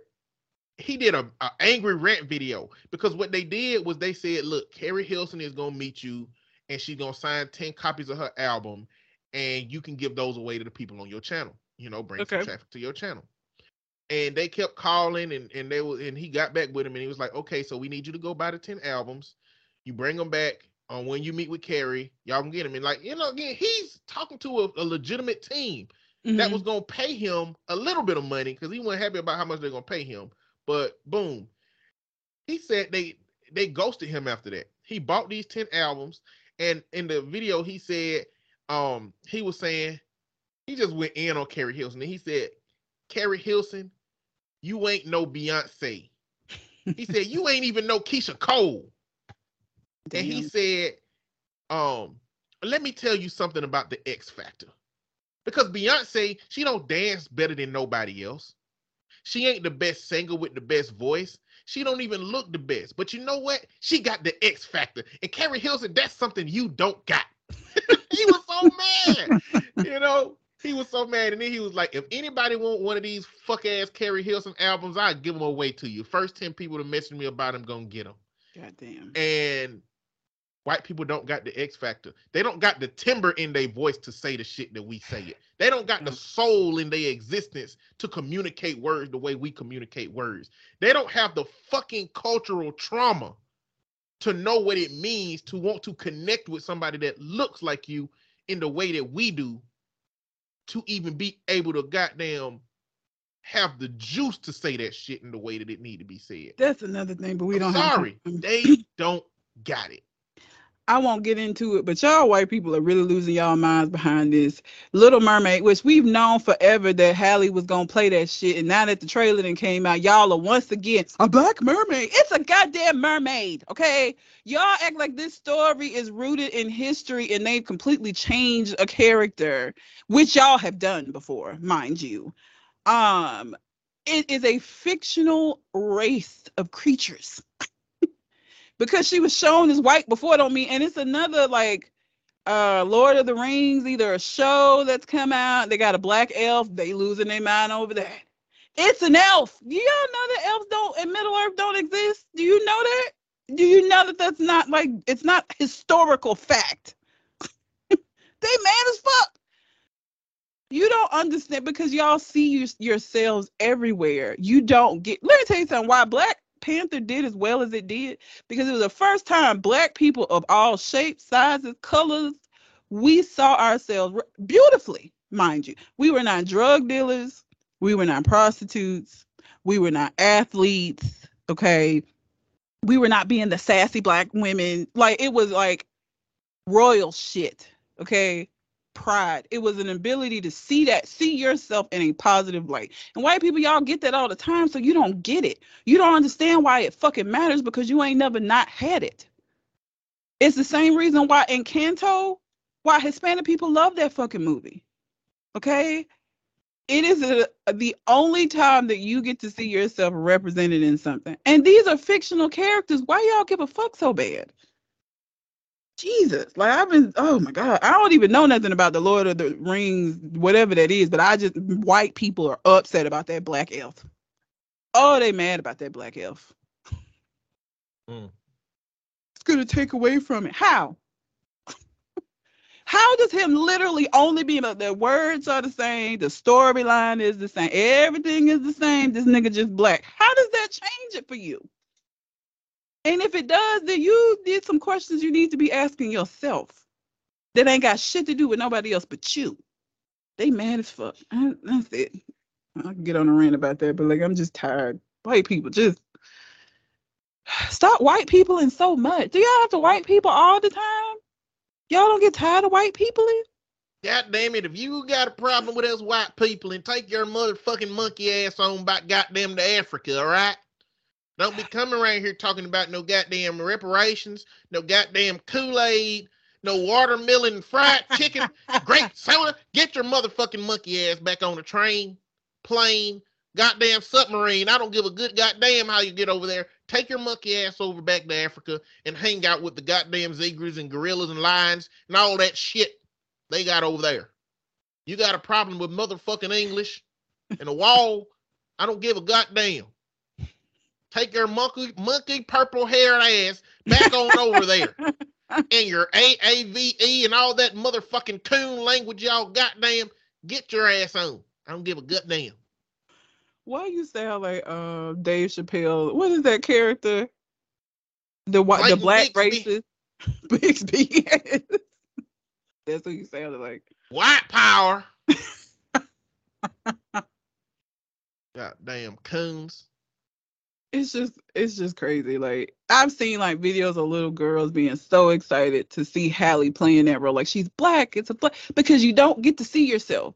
Then some white people were like, well, what if they change Tiana to white? First of all, okay, you all these princesses we finally get a black one. You want to take that away talking this shit. And Tiana's story heavily depended on her being black.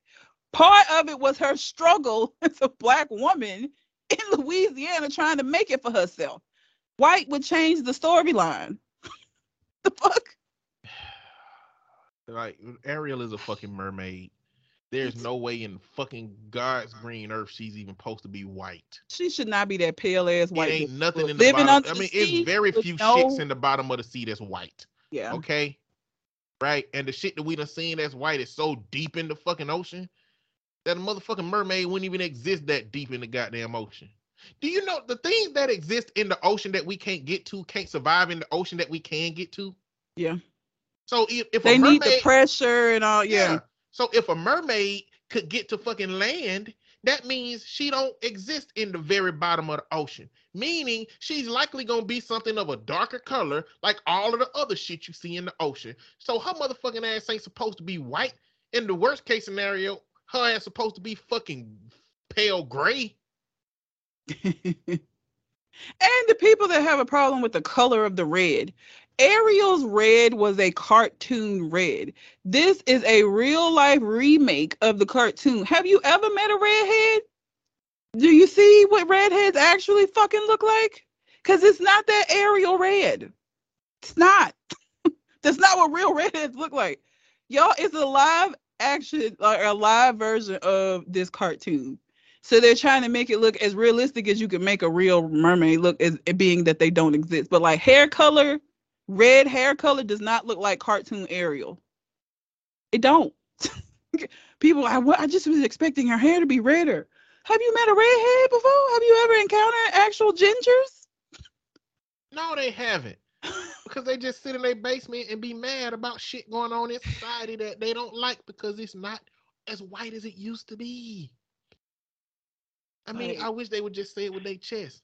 Just be I don't like all this new nigga shit. because the trailer was literally her singing a little part of that song and you seeing for the first time what she looked like. It'd be different if they drastically changed the stuff. Like you don't know anything other than the fact that she's black, and that's literally all y'all mad about. Not the story. She's black. How dare y'all? Listen, you the woke society. I already know how the movie's gonna go.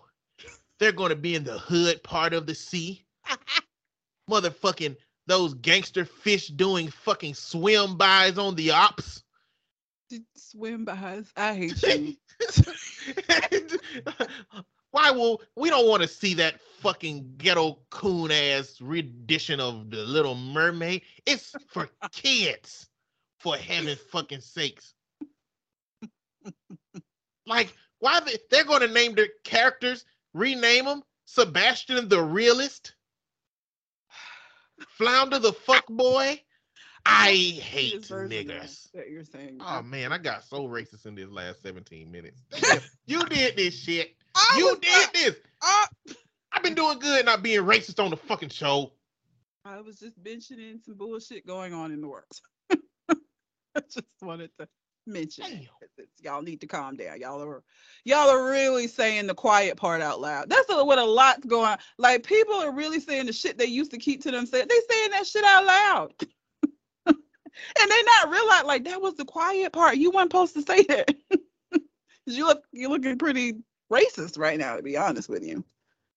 If y'all have a problem with these characters being black, literally based solely on the fact that they're black, it, it doesn't change the story. And these are fantasy creatures. They're not real species of anything. It could be whatever because that's what fantasy is. Disney made Ariel white at the time that they made this first fucking version of this because that's where the world was at at the time, not because mermaids are actually fucking white. Y'all act like this is a retelling of his history and they just changing important shit. It is a fantasy story. like, calm down.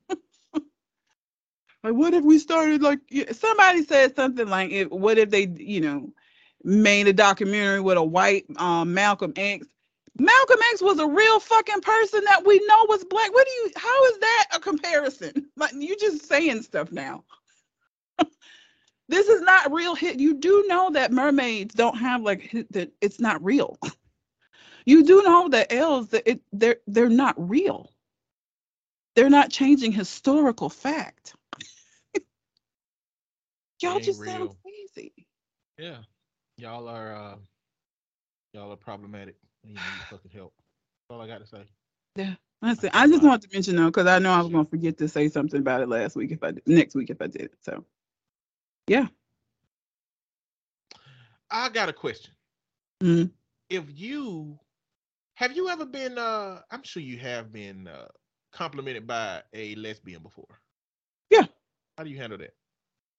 The same way I handle being complimented by a man. Thank you. Move the fuck on. I was in TikTok live with a, a, gay guy. We just having a good conversation, and he was in the middle of sentence. He said, ah, "I gotta stop." Eddie be talking. That beard is giving what it's supposed to give. You are an attractive man. ah, flattery. I was like, I appreciate that, man. I appreciate it. Try to keep the beard game moving. You know what I'm saying? And then we continue the conversation. But yeah, it's the same. Flattering, I mean, flattering, fun moment. I, if you could give me a, a genuine compliment, I don't really give a fuck who it comes from, because like, you know, her giving me a compliment doesn't even mean I compliment people that I don't have any attraction to because I can find attractive traits on anyone, right? So like even if I give a guy a compliment, I may not find him attractive generally, but like this specific thing. So like I'm not somebody that automatically assumes that somebody complimenting complimenting me that they're trying to sleep with me or they want me or anything like that. Like especially if it's some shit like my hair or something, everybody compliment me by my hair. Straight people, lesbians, gay men. Bro, I bought a shirt. I'll have to show you the shirt before we get off. I got three compliments in a 15 minute span. I was like, oh damn. It's like a uh, it's a MF Doom shirt, mm-hmm. uh, which is a rapper, but his his logo is kind of like old Doctor Doom mask. Okay. So, man, I was like, damn, I gotta get more shirts, man. I like compliments. Compliments. I got, these, I got these anime shirts, and it's like, I like the shirts, but people don't um people don't compliment anime shirts because they don't know what they are. Like you gotta get shirts they know what they are. Yeah. They know what they are. anyway, this is true. You got anything else on your mind? I do not. All right. Well, until we find the next conversation, we out. Holla.